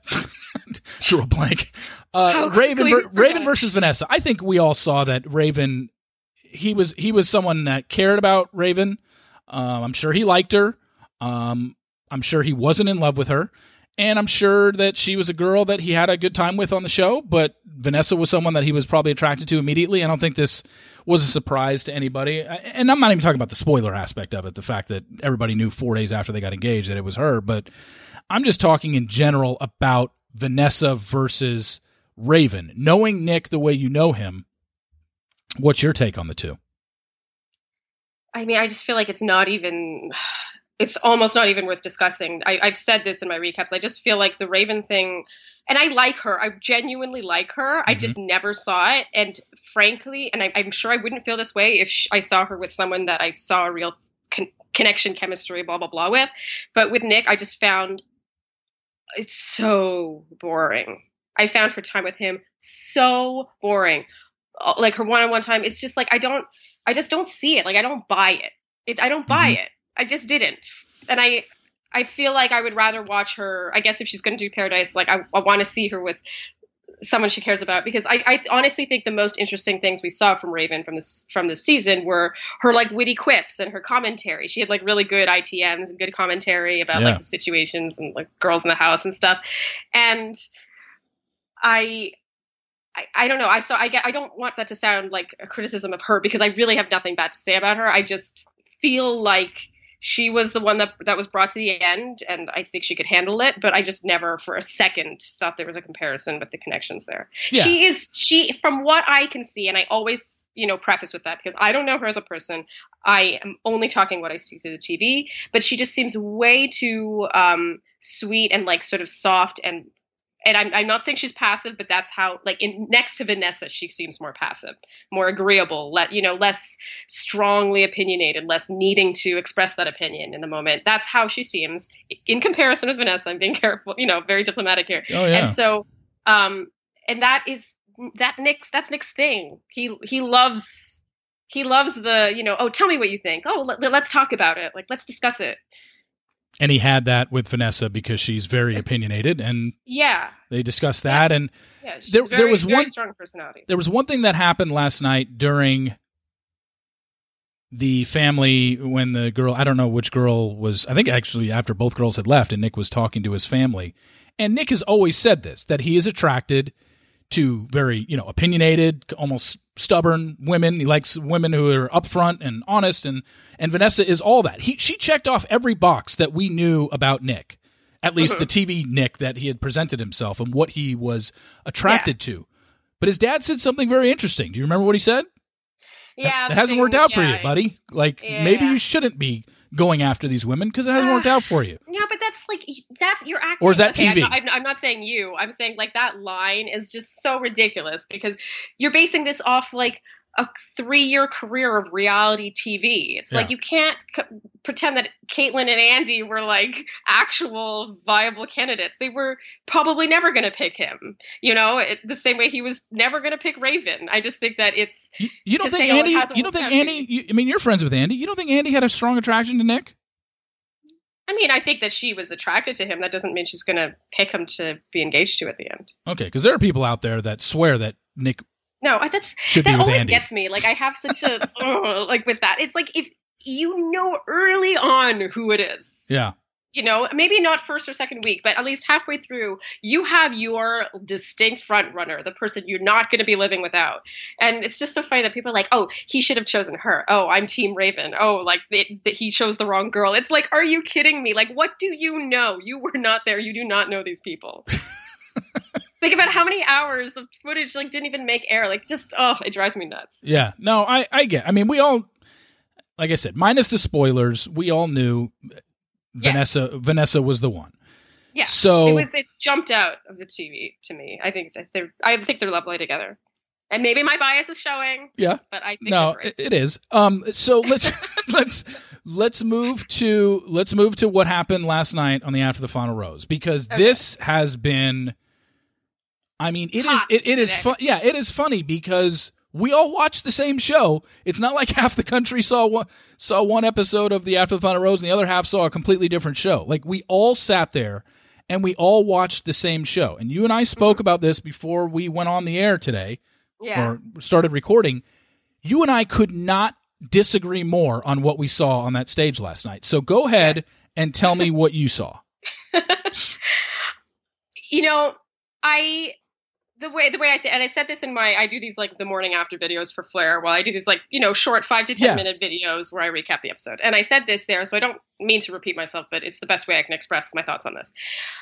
I am very much a down player when it comes to things like happiness, success, or you know, all things. I know that might sound like a terrible thing, but I I go out of my way, probably too far in the opposite direction, to not sound like I'm gloating or not get ahead of myself, not put all my eggs in one basket, not to sound like I think I'm better than anyone else, or you know, any all of those things. And I that's what I saw last night. I saw a couple that was very, very into each other, and they're being they're both both very cautiously optimistic, and they are, uh, you know, if they wanted to fake it, if they were unhappy, they would plaster smiles on their faces and say everything's great because we've seen people do that, and we've seen them subsequently break up. So if they wanted to fake it and do that, they could have, like you said. Yes, yeah. It's like what Nick said earlier in the episode. He said, you know, I know what you want to hear. I could tell you what you want to hear. And that's, I truly believe he, he's no idiot, and nor is she. They easily could have done that. They went out there, they were realistic. They were like, yes, it's hard. I'm moving to LA. We're giving this a go. We've never been in a car together. You know, we're taking this step by step. It's like, what more do you want? That is the most authentic and believable, like things you could have a couple say after what they've been through. And I don't First have a problem. I don't have a problem with the authenticity and the fact that what they said, but because of what they said, can't you see why everyone's like, well, they're not working out. Like it's the it's the it's like the I Nick the Nick like and that. Vanessa. Nick- no, I disagree. The I Nick disagree. and, the Nick and Vanessa defenders basically say. I think one of the questions Chris brought up was, you know, have you talked about your future plans? And both of them were like, no, like we haven't even we haven't even gotten to that part yet, which is great. But the Nick and Nick and Vanessa defenders will say, well, yeah, they haven't talked about that because they're just starting to get to know each other. They're still in the early stages. But then the other people basically say they didn't talk about the plans because they know it's not lasting. So it's like you're never. It's, it's almost like Republicans and Democrats. Like Yeah, you yeah, can't there's no have a conversation one way or the other because it really is like yeah. it's almost like you know, like I when I saw it last night and I see them sitting up there and I'm one that obviously you know I'm very cynical and skeptical about this the franchise and because of the uh, of the environment you're put in and I just don't think uh, asking someone to be engaged engagement is a byproduct of this being a television show because if everybody had their real thoughts and were able to act out what they really wanted to do at the end of 8 weeks nobody would get engaged. It's just part of what they kind of have to do and you know Trista They'd and Ryan have said it end up just dating. Like yeah, like you would just oh, Paradise, choose somebody at the end and say, "Hey, do you want to continue?" You're the you're the girl I choose out of the 25 that this casting show that this casting agency did for this show. You're the one I want to mm-hmm. continue seeing over the other 24, which is fine. I think that once we get to that point, and Trista and Ryan have said it, Jason and Molly have said it, Sean and Catherine said it, the relationship doesn't start until the show actually is over filming because that's when you get a significant amount of time with that person. Yeah. I And believe that. Yeah. so when I'm looking at Nick and Vanessa and them coming out there and admitting that hey, it hasn't been easy and and that's fine that it hasn't been easy and that they admitted that and they were open about it, but it also makes me think that okay, I see that they're having problems, they're admitting they're having problems, and that's why I don't think it's going to work. And that's Yeah, but they also said that they love each other and that it's they're they're working at it. She's moving to LA. They're going to do what they can to over, you know, to yeah. And when, to, and when they to say to start a life together. I, I Yeah. ah, anyway, we're going to agree to disagree on this one. I prefer. I mean, this is honestly that's my dream ending for a bachelor season. Is not a couple that's like it's great. Yeah, our wedding date's set. We're ready to go. Like it's been fabulous. We're already living together. You know, whatever. yeah. I don't believe that. I think that it's they're being extremely practical and I that's something that I and I know I'm not everyone and I know not everyone sees everything the same way as I do, but that's something I relate to. That's how I would be in that situation. Now, one thing that I thought was interesting last night was Chris Harrison's line of questioning because we have seen him on the After the Final Rose. I, I will say this for Nick and Vanessa last night. He was the harshest on them than he has been on any other couple, and I can remember outside of. I think when when Chris Soules' season started, they had that uh, premiere party where they they did live and they had a red carpet thing, and I, it was right after Nikki and Juan Pablo had called things off. And I remember Nikki went up there and he interviewed her solely, and he just would not let it go. It was like a dog on her ankle, Painful. would not let it go. And I wa- remember that. and he was he was grilling her, hoping that she would basically uh, throw shots at Juan Pablo and just take yeah. and or take deep cuts. In. and break down. Yeah. Yeah, something. exactly. And last night, it just seemed like Chris was focusing on the negative. Like he kept harping on, "Do you I really think you guys are going to make it?" And so, Yeah. with that said, my thinking was, and I don't think you're going to see it this way. The way I saw it was, I think Chris is saying that because he knows there's trouble. Because I don't think Chris Harris, because he's never been like that with the other couples. I think Chris is well aware of what was happening with them and that they've had their issues, and that's why he kept harping on it. If they were great, or if because we didn't see it with the Andi and Josh and the and we, we just didn't see Chris have Yeah, that type of question. Josh, we saw like beaming a beaming couple who's who said, "Yeah, like full steam ahead. We're really really happy." Yeah. It's like, of course, if there's any doubts, they show any kind of um, apprehension about the future. That's like, "Oh, well, why is that? Tell us about that." What? What? So you weren't happy? Like, what's going on there? Like, I think that that's his job, yeah, and I think he he sniffed it out and he asked questions about it, and you know, I, I didn't. I I, thought was. I think he could have gone another. Yeah, and I th- I thought he was brutal on them. I'm not saying that Chris Yeah. wasn't. I'm just saying Yeah. I think he was brutal because he know he. It's almost No, like I- Chris is setting no. he's setting everyone up. Chris is already. I felt like Chris was asking those questions because Chris knows these two are going to break up at some point, and he's setting everybody up for this is why. That's what. I, that's the way I saw it.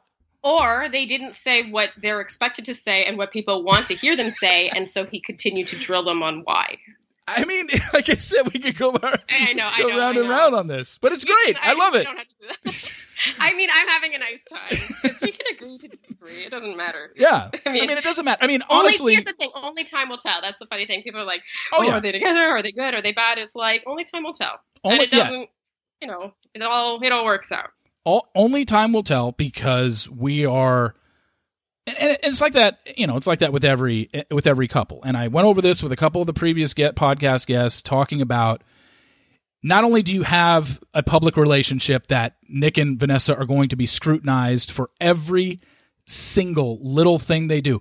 If they pan to vanessa in the stands at dancing with the stars and she's got a scowl on her face if she's got resting bitch face if she's not crying I love. That she's not always smiling. yeah. if she's if she's you know not crying on something maybe that was an emotional dance or if Nick doesn't walk over and kiss her after like they are going to get drawn through the ringer on uh, Yeah. for him doing this show and so yeah.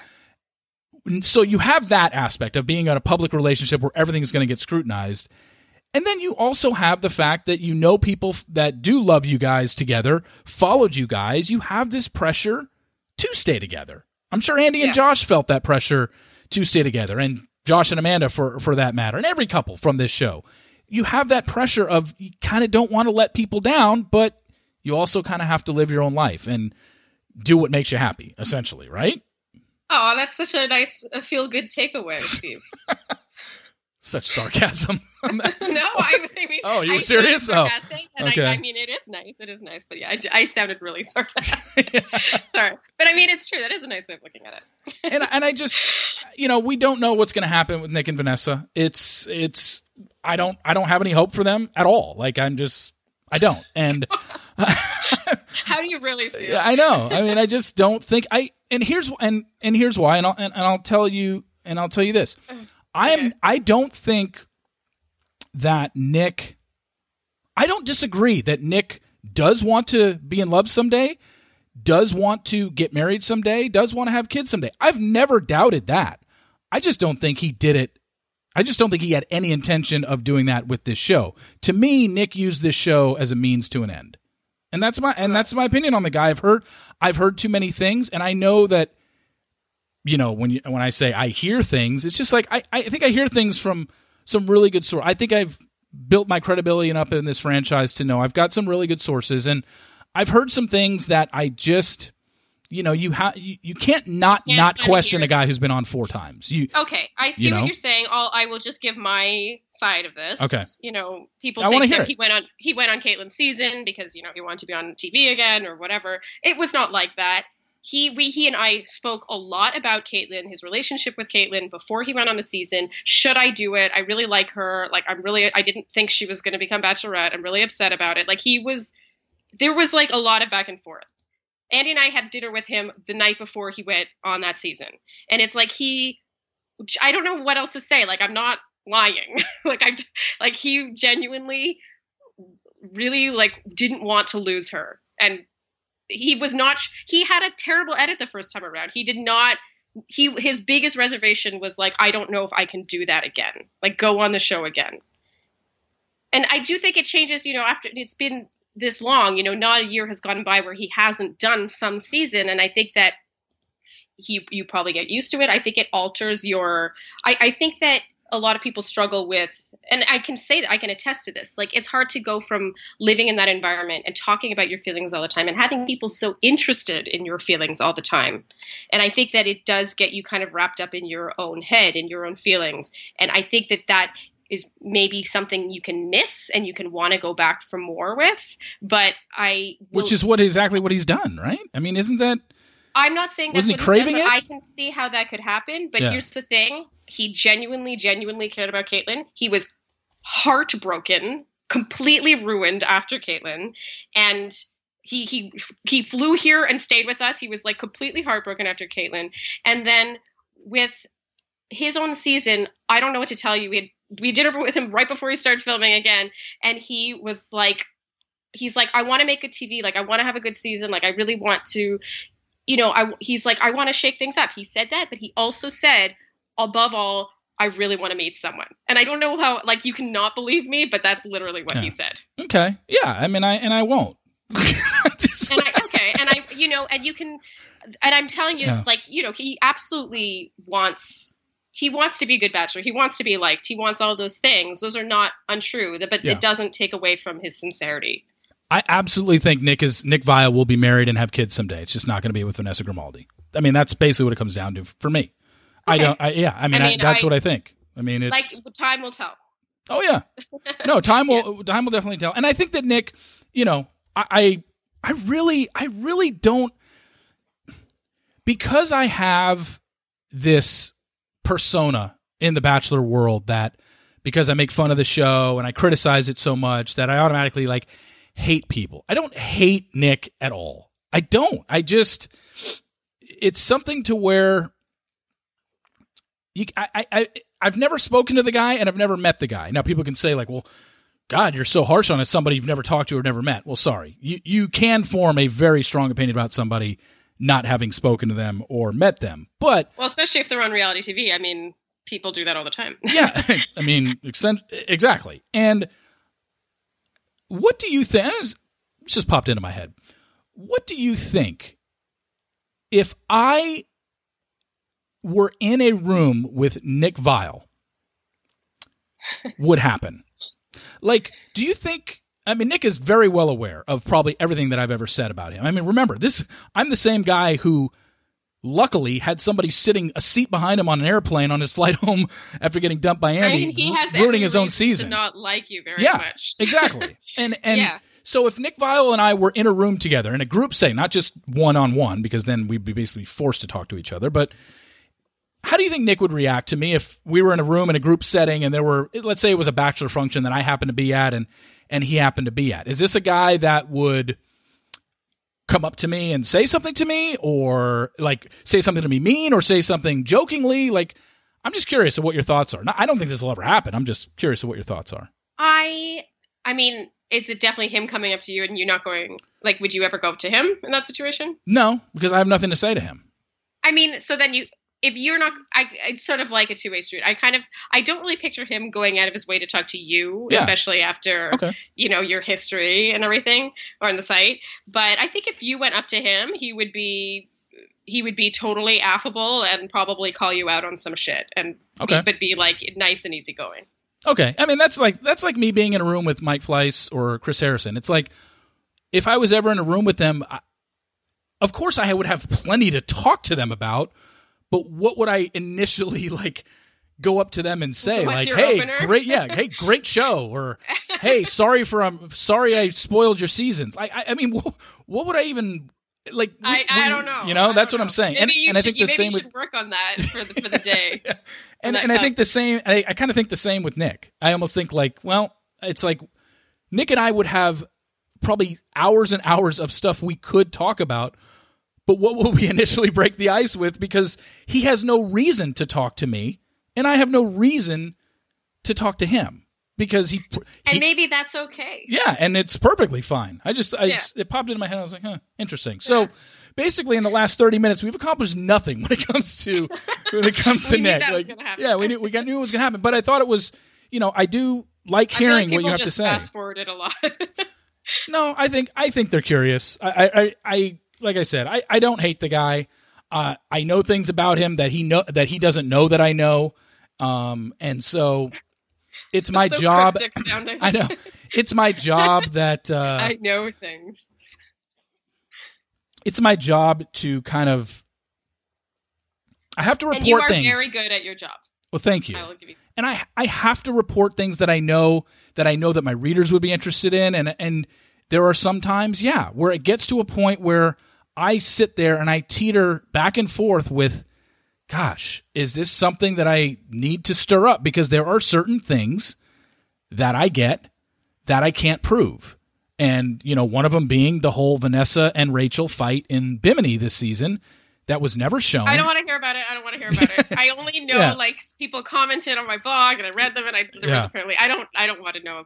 Yeah so stuff like that All I know is that so I like to base things on what I see. Yeah. All I know is that when Rachel went home, she gave Raven this massive bear hug, yeah and then she gave like Rachel uh, gave the um, worst side Vanessa, hug ever. like Yeah, the like the size, like really, really icy side hug, and I was like, huh, "What's going on?" Yeah. I almost made a gif of it, but I just didn't want that to be the focal point. Like, I, li- I'd like to try and base it on what we see.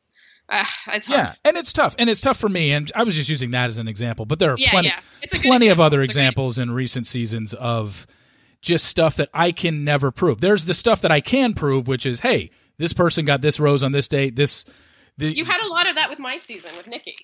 Yeah, the, the whole thing with Nikki. I mean, can you speak to any of that? I mean, I, you know, I don't expect you to Oh. throw her under the bus, but there was this perception, and the things that I was told behind the scenes that was Nikki was an absolute bitch behind the scenes, and got a edit that didn't show any of that outside of her little, you know, kind of beef with Claire. But that was it was just two Um, people that didn't they butted heads. You know, I, I will say, I will say this: like Nikki was difficult at times, and also a lot of fun at other times. Like she's one of the funniest people. Like she's like mean funny. You know what I mean? Like she'll say something that's like really mean, but like so fucking funny that you're like crying. You know what I mean? Like she's she's well, that like girl, what? Like and- what?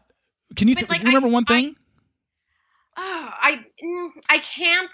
And honestly, if I could, I probably still wouldn't repeat it. But like, or just like she would comment on how like disgusting the dishwashing situation was. Like the dishwasher like never worked in the Bachelor Mansion, and you never see that on TV. And she was, you know, I think at one point we were all like taking turns washing dishes, and she just made some like really funny remark about the the like the sponge. It was just like she about like how just fucking disgusting it was, and she was talking about how you know how we're all gonna die from E. coli from the sponge. You know, she's just like she has a commentary. She's very she's very sharp.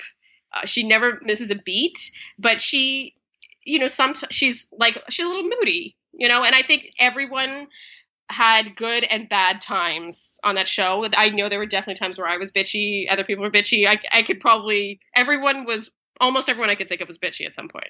You know, you're just not in your in a comfortable place. Okay, that makes sense. I mean, you put 25 women in a house, you know, there's going to be It's gonna happen. it's going to happen. It's it would be impossible if it didn't. With Yeah. especially being deprived of all the things you're deprived of and being loaded with alcohol. I mean, it's just Yeah. and that's why the show and that's why the show works. And that's what people Yeah. want to see, you know.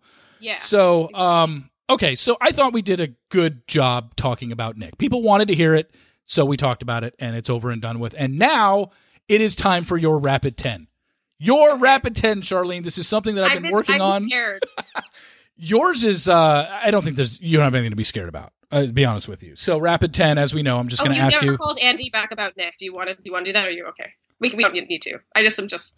Oh, I'm just a totally forgot about that. Sorry. Tell tell Andy I'm sorry. Tell Okay. Andy I'm sorry. I don't. Andy. Steve says he's sorry. He's not bringing you back. That's what. Oh, he okay. says that's quite all right. Okay. That's fine. Uh, I'm sorry about that. I just Uh, no, no, it's it. This we're getting on in time here. yeah, we got to uh, let's do let's do rapid ten, where I'm gonna just throw out ten random questions to you, and just some will be short answers, some will be medium answers, but uh, you know, just kind of whip through these since we're already an hour and a half in. So, um, question number one: You are currently engaged to Andy. What's been your biggest headache regarding wedding planning? Oh my god.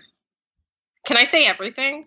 I am not I was not put on this earth to plan a wedding. And I have discovered actually that I am not I'm not one of those girls that's fantasized about her wedding. Like I don't know what it looks like. I haven't envisioned it. I don't know it, this has been a it's been a, a nightmare. Really? a no it does not reflect my relationship with him at all. I he's perfect, but it's just like I'm not cut out for this. Like I'm I'm gonna get a planner. I just want people to like p- give me five options of like color schemes and be like, which is your favorite? And I'll be like, oh, that one, because you gave me five options. Like if you if you go on Pinterest, it's like you don't come out for five hours and what happened? It's terrible. Wow. Okay.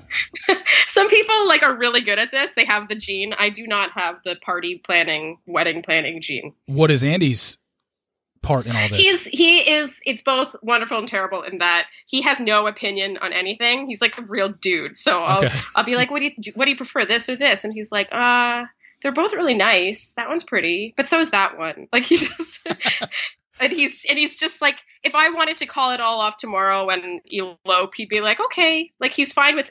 It's up to me for better or for worse. Okay. Interesting. Uh, question number two. If you could be on another reality show, which one would it be? Bachelor Pad. Okay, not in the Bachelor franchise. Because Bachelor Pad's not even a I- show anymore, so you can't I go know, on that. but I loved it so much. I was so sad. I remember watching the spelling bee and being like, "Ooh, I could do this." I think I think it's hilarious that you literally screamed out that answer like Vanessa did on the boat in that one group date. I just loved Bachelor Pad so much. It was the best show, and it is truly tragic. Um, definitely Survivor. I'm a huge Survivor fan. I watch it like crazy. My sister's on the Dream Team. I, if I could be on, absolutely. If I had American citizenship, like if and if I ever get it, I'm going on. I'm obsessed with Survivor. well, wait, wait, wait, wait a second now. I'm obsessed with you, it. You meant, well, you mentioned the American citizenship thing. You in Can- you're in Canada. Vanessa's from Canada. How does it go about working for Vanessa to be a U.S. citizen? How long does this take? I have no idea. They, Oh. I mean, if they got married, green card. I have a temporary green card. I've had Okay. O ones. It's like I'm sure she could get it, especially with like NZK Productions or like you know the the ABC's big company. I'm sure they can get her some sort of a. I've had I've had all sorts of like I've had O one visas for singing, and they had to get me another one when I went on the show. Like they can do They can pull it. they can do what they got to do. Okay. What What was your uh, just a follow up to that? What was your favorite? Do you have a favorite season of Survivor? Oh, that's a very good question. I think it was the first. I never remember the place, like Philippines or The, or fir- China. the, the like first think- season. okay, well, I will say this: my favorite season, I think, was the first Brawn versus Brains versus Beauty. Okay. I don't want to say who won, but it was the one with like Malcolm and um and that ch- that girl who was a child star. Anyway, it was a really good season. And I also there was another one with Terry Deitz. And I developed this like really funny crush on him Wow. because Okay. he was like when he did it, he was around Andy's age and he looked a bit like Andy and he was like he was just so handsome. I and I call I would call him ten years ago Terry. and Andy would be like, Are you fantasizing about ten years ago, Terry? I'm like, maybe. I love Okay. Survivor. I'm diehard. Love it. Right. It's like a way better show than The Bachelor. oh, by abso- absolutely. Um, Yeah. It's quality. Oh, it's my favorite. It's my favorite reality show. I've always said that. It's been. I've seen every episode of every And season. Jeff Probst is an amazing He's host. great. He wouldn't. Yeah. He wouldn't pull what Chris Harrison pulled last night. Anyway. Yeah. Uh, question number three. Pretty simple. What's your biggest regret? In life? Yes, in life. Oh, Steve, you just got so deep. Not really. No, I mean I have an answer, but it's not going to be a popular one. Oh. Okay. No, I want to. I want to hear it. I mean, we're Whoa. might as well go. In, we're Um, going I mean, go I would not have gone into singing. I would do something else. I would have Really? straight. Yeah, at straight out of high school, I would have gotten a degree in something probably more versatile. and uh, the life of an opera singer is, you know, whether you're having success or not, um, very, very difficult. And it's an emotional roller coaster. And when you're having success, you're living out of a suitcase and you're away from home. And then when you're not, you're twiddling your thumbs and kind of worried about what's next. And it's just like, and you have, I mean, I don't really, honestly, I'm not a, I can perform and I'm not a bad performer, but I don't, I don't love it. Like, I don't, um, I shouldn't say this. Wow. but like, yeah, if I could go back in time, I would like get a degree in, I don't know, like I used to, when I think about what I did in high school, like for fun, I wasn't singing for fun. I would learn the pieces I had to learn and then go into competitions and I'd be well prepared. But the things that I stayed up till 3 a.m. doing on my own were like I had a Buffy the Vampire Slayer website and like I taught myself HTML and Photoshop and I was like really nerdy and I loved doing that. So maybe graphic design or like I was always obsessed with fashion. Maybe I would I know that sounds really generic, but you know, you That never is- know. that you is- only have one life. I can't complain. It's I have a cool job and it has a lot of really redeeming moments and I've gotten to travel a lot. But, you know, I crave I this sounds crazy, but I crave normalcy sometimes in my career and so yeah, it would I fantasize about what a 9 to 5 would look like. That is fascinating to me. I mean, you have a great singing voice. Anybody that's heard you, because that's not. You know what? I might change one of the anyway, You're gonna change I- the question I was going to change one of the questions based on something you just said. But let's let's go on to question number four. We can make it eleven. Yeah, we could we could make it eleven. Um, uh, question number I don't want to sound like I just want to. I don't want to sound like a Debbie Downer. It's just you know, if you say one regret, like my life would look completely different, and I will always wonder, just because it is, it's not a career that, you know, they brings happiness, but it also brings a lot of hard times, I guess a what lot I'll of a lot of loneliness. I guess what I'll do is is just an addendum to that last question based on what you said, so we don't have to add one because it, it's rapid ten. I don't want to do eleven. I'm Okay. very Okay. OCD like that. Um, eh, the addendum to that question would be, and I'm such a novice about this. I might sound totally stupid asking this question, but are you born an opera singer, or can you teach yourself to sing that way? Can Um, anybody do there- that? You definitely need natural born talent. Like that's why no two voices sound the same. Like some people have an instrument and some people don't. Okay. but you know you need to be trained it's it's a it's a combination of both and you can Okay. have the most incredible natural voice in the world but if you don't train it properly then or you don't have the drive or the interest you know what good is it so Gotcha. definitely a combo Okay. Question number if you four. want longevity with your singing you really need to train and learn how to sing properly because there's no amplification in opera so like if you're trying to fill a hall of like 2000 people with no amplification and you're not singing properly it's like a recipe for disaster Okay, I so want to talk more about opera, but no, we don't. No one cares about that. Um, no, I'm, I, and I was actually being uh, that probably sounded sarcastic, but I just No, I'm no, kind of no, fascinated by the opera versus like fan of the opera is not something that you that's not you what That's you do. not opera. That's a that's a musical. That's a musical. See, I like a guy mean, like me. Like I didn't know the difference between an opera and a musical. I honestly did not know the difference between an opera and a musical. I mean, so a musical, all those singers sing with mics. That right off the bat, that's a massive difference. And then, Oh. I mean, just the style, but that, you know, where some people get confused is the singing in Phantom is what musical thing, mu- musical theater singers refer to as legit, meaning they sing like with, usually they're classically trained and some more of a classical style. There's vibrato, like they sing like, you know, it sounds more classical. Oh, okay. I get okay. And you sing with no music and no mic. You just belt out on the stage, right? Is that Well, well, when you, what do you mean by no music? Like no accompaniment? yeah? What do you mean? Oh no, like so. Um, so usually with a musical, so Phantom, it would have like a band in the pit, Yes. and they would be um mic'd, and it is usually like a live band. It's not a full sixty-piece orchestra. While with opera, it's you. It, honestly, it depends on the opera, but sometimes it can be a small chamber opera, a chamber orchestra with like maybe only twenty instruments, or sometimes it could have fifty. It depends on the opera itself. But yeah, there's never any mics. And so, you know, you have to think about everything differently from staging to, um, you know, like I, I'm not going to be facing the back of the stage while I'm singing because you literally all my all my sound will go to the back of the stage. Oh, see, that, example. that, that's so like I never thought. I've seen two musicals in my life. I've seen Phantom and I've seen Wicked. That's it. Like I've those are the Okay. only two I've ever Those are seen. good So, ones. um, I, I've never seen. Have I seen Les Mis? I don't think I have. No, Oh my god, it's, I've never seen okay. Les Mis. I mean, Um, I love musicals. yeah. I I'm obsessed with them. If I had the voice to sing that stuff, I would. Oh yes, I love it. But my voice is very operatic. It's what it's what uh, I was born with, I guess you could say. Wait, you can't sing in a musical with your voice? Um, I sound I I sound operatic. I've done one Okay. like Broadway audition ever, and the feedback was, you know, we liked her, but she sounds like she sounds too. She sounds like an opera singer. Like I don't sound. It's Oh. not. I, I don't know how to lighten it down because for so many years I've been training for maximum sound all the time. You know, I've trained to project to fill a hall of however many seats with no mic. Oh, it's hard Oh. to rein that in for for me anyway. I'm I'm sure there are singers that can. Okay, see, that's what I didn't understand. Like, I thought that the people that are singing in Phantom and th- that was opera. I thought that was opera singing. I thought those people sing opera. That's not. Hmm. No, Okay. that, most of them are classically trained though. Okay, So you're gotcha. not you're not crazy off. Don't worry. All right, You don't sound like an idiot. that was the longest answer to question number three, by the way. but that was my fault as well. So, question number four, not counting last night because I have a sense that maybe this could have happened. When was the last time you had a r- nice, real, good, ugly cry?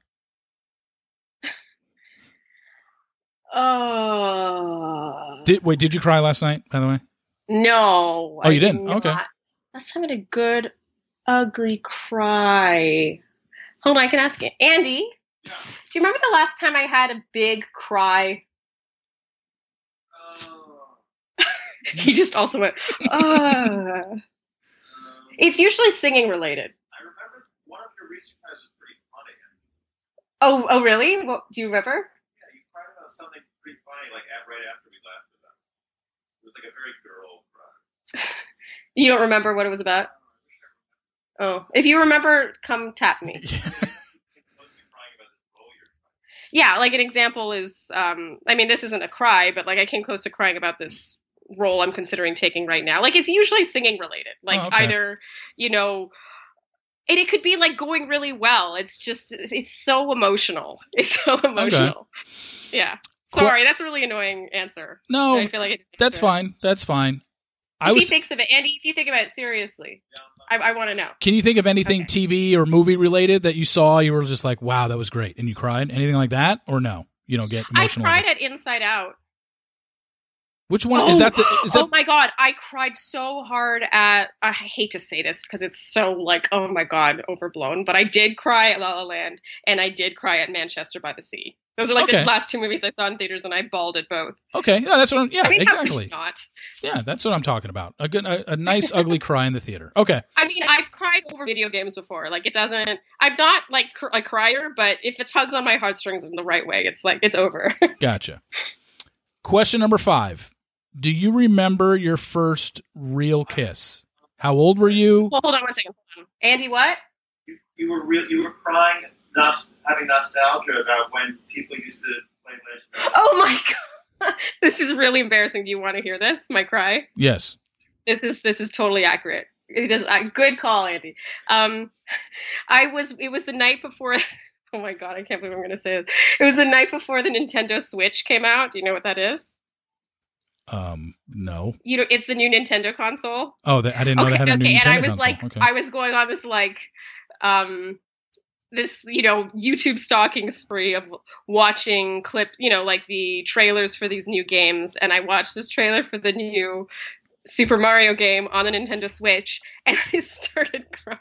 I started crying because it just made me think about how time passes. And I remembered playing Super Mario 64 with my sisters, and like, you know, we would take turn, turns playing the controller, and like, just, you know, we were just so in it, and we were like kids. I don't know. It just sort of made me think about getting older. it was really sad. wow. I like cried and cried. It's like that's so embarrassing. Oh my god. But yeah. Like I said, Right if it tugs on on the heartstrings in the right way. Um, question number five. Do you re- do you remember your first real kiss? How old were you? Who was it? Where was it? Was it any good? But can repeat the my first real kiss? Yeah, like your first makeout. Now I'm not talking about you kissed a boy on the lips in fifth grade or whatever. Your like your first makeout with a guy. Who was it? Where was it? Do you remember it? Do you remember the guy's name? I remember the guy's name. I don't remember where it was. I feel like I should, but I remember his name. He was my high school sweetheart. Okay, Um, so your first real kiss wasn't until high school, huh? oh, he was in high school. Yeah. Oh, I was like late bloomer, real deal. Oh, okay. Yeah. I mean, yeah, he was my my first real boyfriend. Yeah. Okay. To think. I was probably, and I'm I'm counting like real, like a kiss where like it means something. Like I had like little boyfriends before that, but not, Yeah. You know, not some, not I don't even come close to remembering the names. You know. All right. Question number six. Tell us one thing about yourself you think the audience would be surprised to know. I think I just got the answer though. The video games. the video games. I had no idea. Yeah. I think that I mean, believe it or not, I think the video games, yes, it's kind of an aside. I think in general, the edit I got or the way people perceived me from the show was that I have a stick up my ass and that I'm very a kind of a prude or very proper, and that's just like you could probably tell from I'm just so not that at all. Wow. at all. Okay. Yeah, So you're not a prude. Gotcha. I am the opposite. Yeah, I'm like almost. the I'm almost like yeah, I'm like almost Slutty. Is that what I you're going to say? No, no, not no. That, oh my god, no, not like that. I mean, like, I think I just I'm not as people who know me. I'm uptight. Like, You're not as uptight as maybe. I'm not uptight. Like I am not a judgmental person. Like if Okay. you tell me you're into whatever, I'm like, oh, you do you. You know, like I'm so not judgmental. I'm very easygoing. Okay. Um, question number seven. You have been known for having some of the best hair in the franchise. Okay. Can you tell us the secret to your hair? Michelle told us a couple weeks ago she doesn't wash her hair much at all. She uses that dry shampoo. Anything like that for you? Um, a combo. Uh, yes, I I have to force myself to wash to not wash my hair every day because it like it makes a difference in just how healthy it stays and how long it grows. I find when I wash my hair less, it grows faster and longer. So Okay. tip number one. Tip number two is I find if I don't get highlights, my hair because it's like I have half Asian hair, my hair wants to be straight and silky, and so if I get highlights, it damages them, damages my hair enough that it'll hold a curl. And so, and my third tip is hot rollers to Mhm. you know employ those curls. Very good. Okay. Great answer. Question number eight.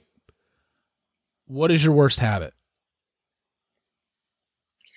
Um, Um, I'm sure Andy would have so many of these. Do you want? Do you want to bring them down? I'll just. I'll. I, he hates it when I put like. There's a lot of wood in our apartment, and I have a tendency.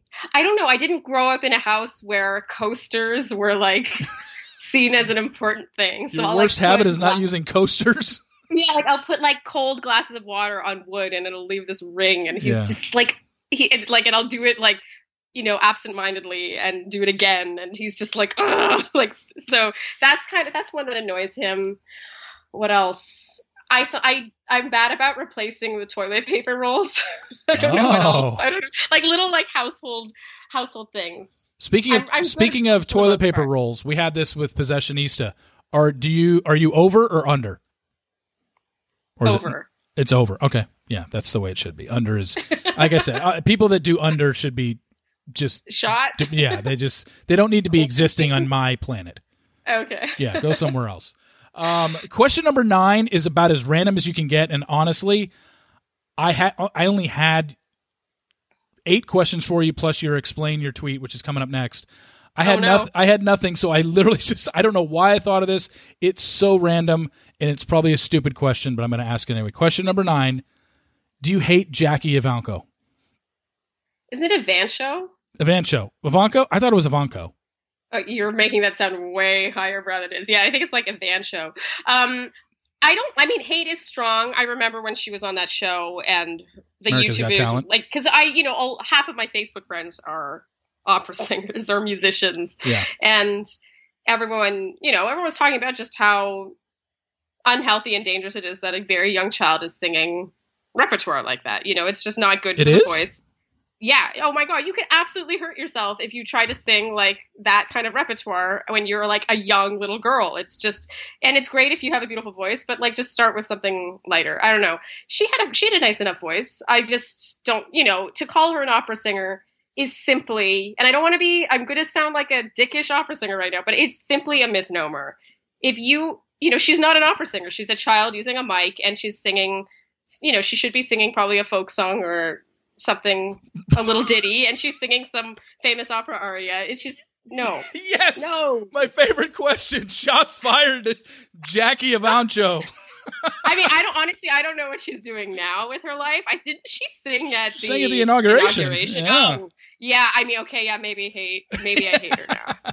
Okay. Anyway, we don't have to talk Yeah. about that. okay. So qu- uh, the last question, obviously, is explain your tweet. And I had the same problem with you that I did with Michelle Money because you and I and Michelle all kind of do the same thing. Our our tweets are a lot basically just letting everybody know, hey, the column is up. Uh, you know, my, Yeah. my post is up. So I had to dig deep for yours. And this or goes back to responses. I feel like I usually yeah, just retweet or replies, or re- yeah, yeah. retweets or replies, or hey, um, all my pretty pa- I'm all pretty genuinely pins is up. curious about what you found. Okay. And it's honestly, this is something that we've kind of already talked about. So this sucks, but anyway, um, this I think this goes back to October of 2015. Uh, you did a Huffington Post podcast with Claire Fallon. I've Oh done their God. podcast before as well. So she retweeted Emma Gray, yeah. she retweeted it and it was on your timeline, obviously, Okay. and it was just a quote that you had said during your interview with Claire on that podcast. And the quote Okay. and the quote was I have no idea, by the way, right Oh, now. really? Okay. The, No, qu- the quote was from the interview If you bond with your producer more than the other girls in the house, it is a recipe for disaster. End quote. So Oh, explain that tweet. well, it means that you're putting all your trust in your producer and you're in confiding in your producer over the other girls. So all the beef you have with other girls or complaints you have or bitchy things you have to say, you're saying to your producer instead of to a friend in the house. It's essential to bond with girls in the house, not only to vent to them and not to necessarily 100% to a producer, but also to have friends who won't talk about you and their ITMs. Okay. I do think that generally on the show, people pair. The, the friendships are in pairs, the strongest ones. Yeah. No, that makes sense. And it's healthy to have that. I think that if you have that with your producer, yeah, I stand by that. It can be, not always, but it can be a reps, recipe for disaster. In your experience with this show and knowing people and talking to people, is there anybody that you could fill in that blank for for what you just described? Somebody that I think Olivia is a great example. I mean, I Okay. I like Olivia a lot, but I think that she um, clearly did not bond with the girls in the house en- enough to offset, you know, the things about her that they found found irksome or whatever. gotcha. No, that makes a lot you know, it's sense. sort of it's a bit like Survivor. Like you want to be likable, and hopefully you do. That's not something you have to like try to be. yeah.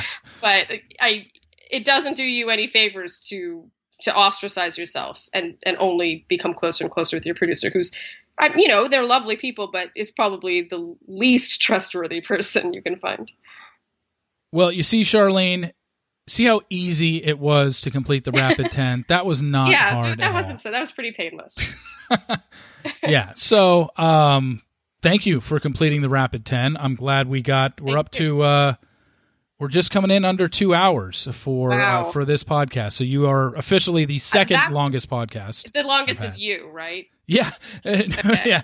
What a surprise that the longest podcast we've had was me. But hey, that was Michelle. I mean, I was just going to answer everything she threw Yeah. at me, and yeah um we we had a lot but this was uh i i can't thank you enough i'm sure the listeners are, are gonna love this um you Ah, were so. you were great um again if you're listening to this and you want to have any comments whether it's positive or negative i think most of them will be positive and you want to reply on on twitter please just include uh sharleen's twitter account which is at sharleen joynt and so she can see uh, what you thought about it as well. But Sharleen, uh, again, I can't thank you enough for coming on, even with our half hour of disagreement there. Uh, I still, I still will read your a, stuff. it was the it was as pleasant as disagreeing comes in my Yes. opinion that was I thought, pleasant. I thought so as well. And you know, next season we're back to you not having to cover one of your real close friends. So I will be back to, and I read all your stuff this season, and I will continue to read your stuff because you put in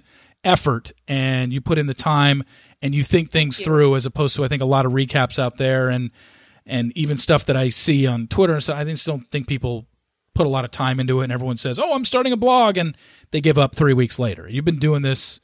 You know, granted, you haven't been doing it as long as I have, but you've been doing it. uh, you've No done well for that. yourself. Um, um, yeah i'm a perfectionist so yeah for better or for worse but No, thank you very great. much very kind words thank you Well, thank you for coming on, and um, have a great. andy shout bye yes, Andy, say goodbye to Andy for me. he says bye steve reality Yes, St- Steve, comma Okay. reality. So, uh, yes thanks again, Sharleen. I appreciate it, and uh, have a great weekend. And talk to you soon. thanks steve bye All right. Well, almost two hours with Sharleen Joynt. How about that? Uh, I can't thank her enough. I hope you guys liked that. She was really good on talking about her season, talking about producer stuff, talking about contestants. I thought it was a really good conversation. And hey, even from that one hour to one and a half hour mark where we basically agreed on nothing in regards to Nick, I'm fine with it because she didn't come at me with, Steve, you're wrong. You don't know anything. It's like, yes, I do know things. I think Sharleen is aware that I know things, but she didn't come at me in an attacking way. And that's all I asked for. It's if you can disagree with me, that's fine. But if you say you're an idiot, you don't know what you're talking about, it's just like your argument becomes moot at that point because you're not arguing like a rational person or discussing like a rational person. And I thought um, I listened to what she had to say. Obviously, I got my thoughts about Nick, and she has her thoughts about Nick. And what happens with Nick, only time will tell. And you can say that about any couple in this franchise. So I do appreciate Sharleen for coming on. And I want to thank you guys uh, for listening. We are over 1 million downloads in just over three and a half months uh, doing podcast. I'm, I'm amazed by that. I'm surprised by it. Uh, but I can't thank you enough for tuning in. If you can rate and subscribe and review in iTunes, that would be helpful as well. So that was wrapping it up for podcast number 17 next week. Podcast number 18, and it is a guest that I really think that you will be interested in. I'm keeping it in the Bachelor franchise, even though we are off season. Um, I think it's somebody that you will really be interested in. It is somebody that I have wanted to talk to for a long time. Reached out to them, they responded right away, and I'm looking forward to it. So I hope you will too. I will tell you that next week. Heading to Vegas tomorrow should be fun. And I will probably be tweeting out how I'm getting my asses kicked at the tables or betting on UNC Wilmington to beat Virginia outright in the second game tomorrow. So, anyway, now you know what one of my bets is going to be. Anyway, thank you very much for tuning in. I really appreciate it, guys. That, that'll do it for this podcast. Until next week, I'll talk to you later. See ya.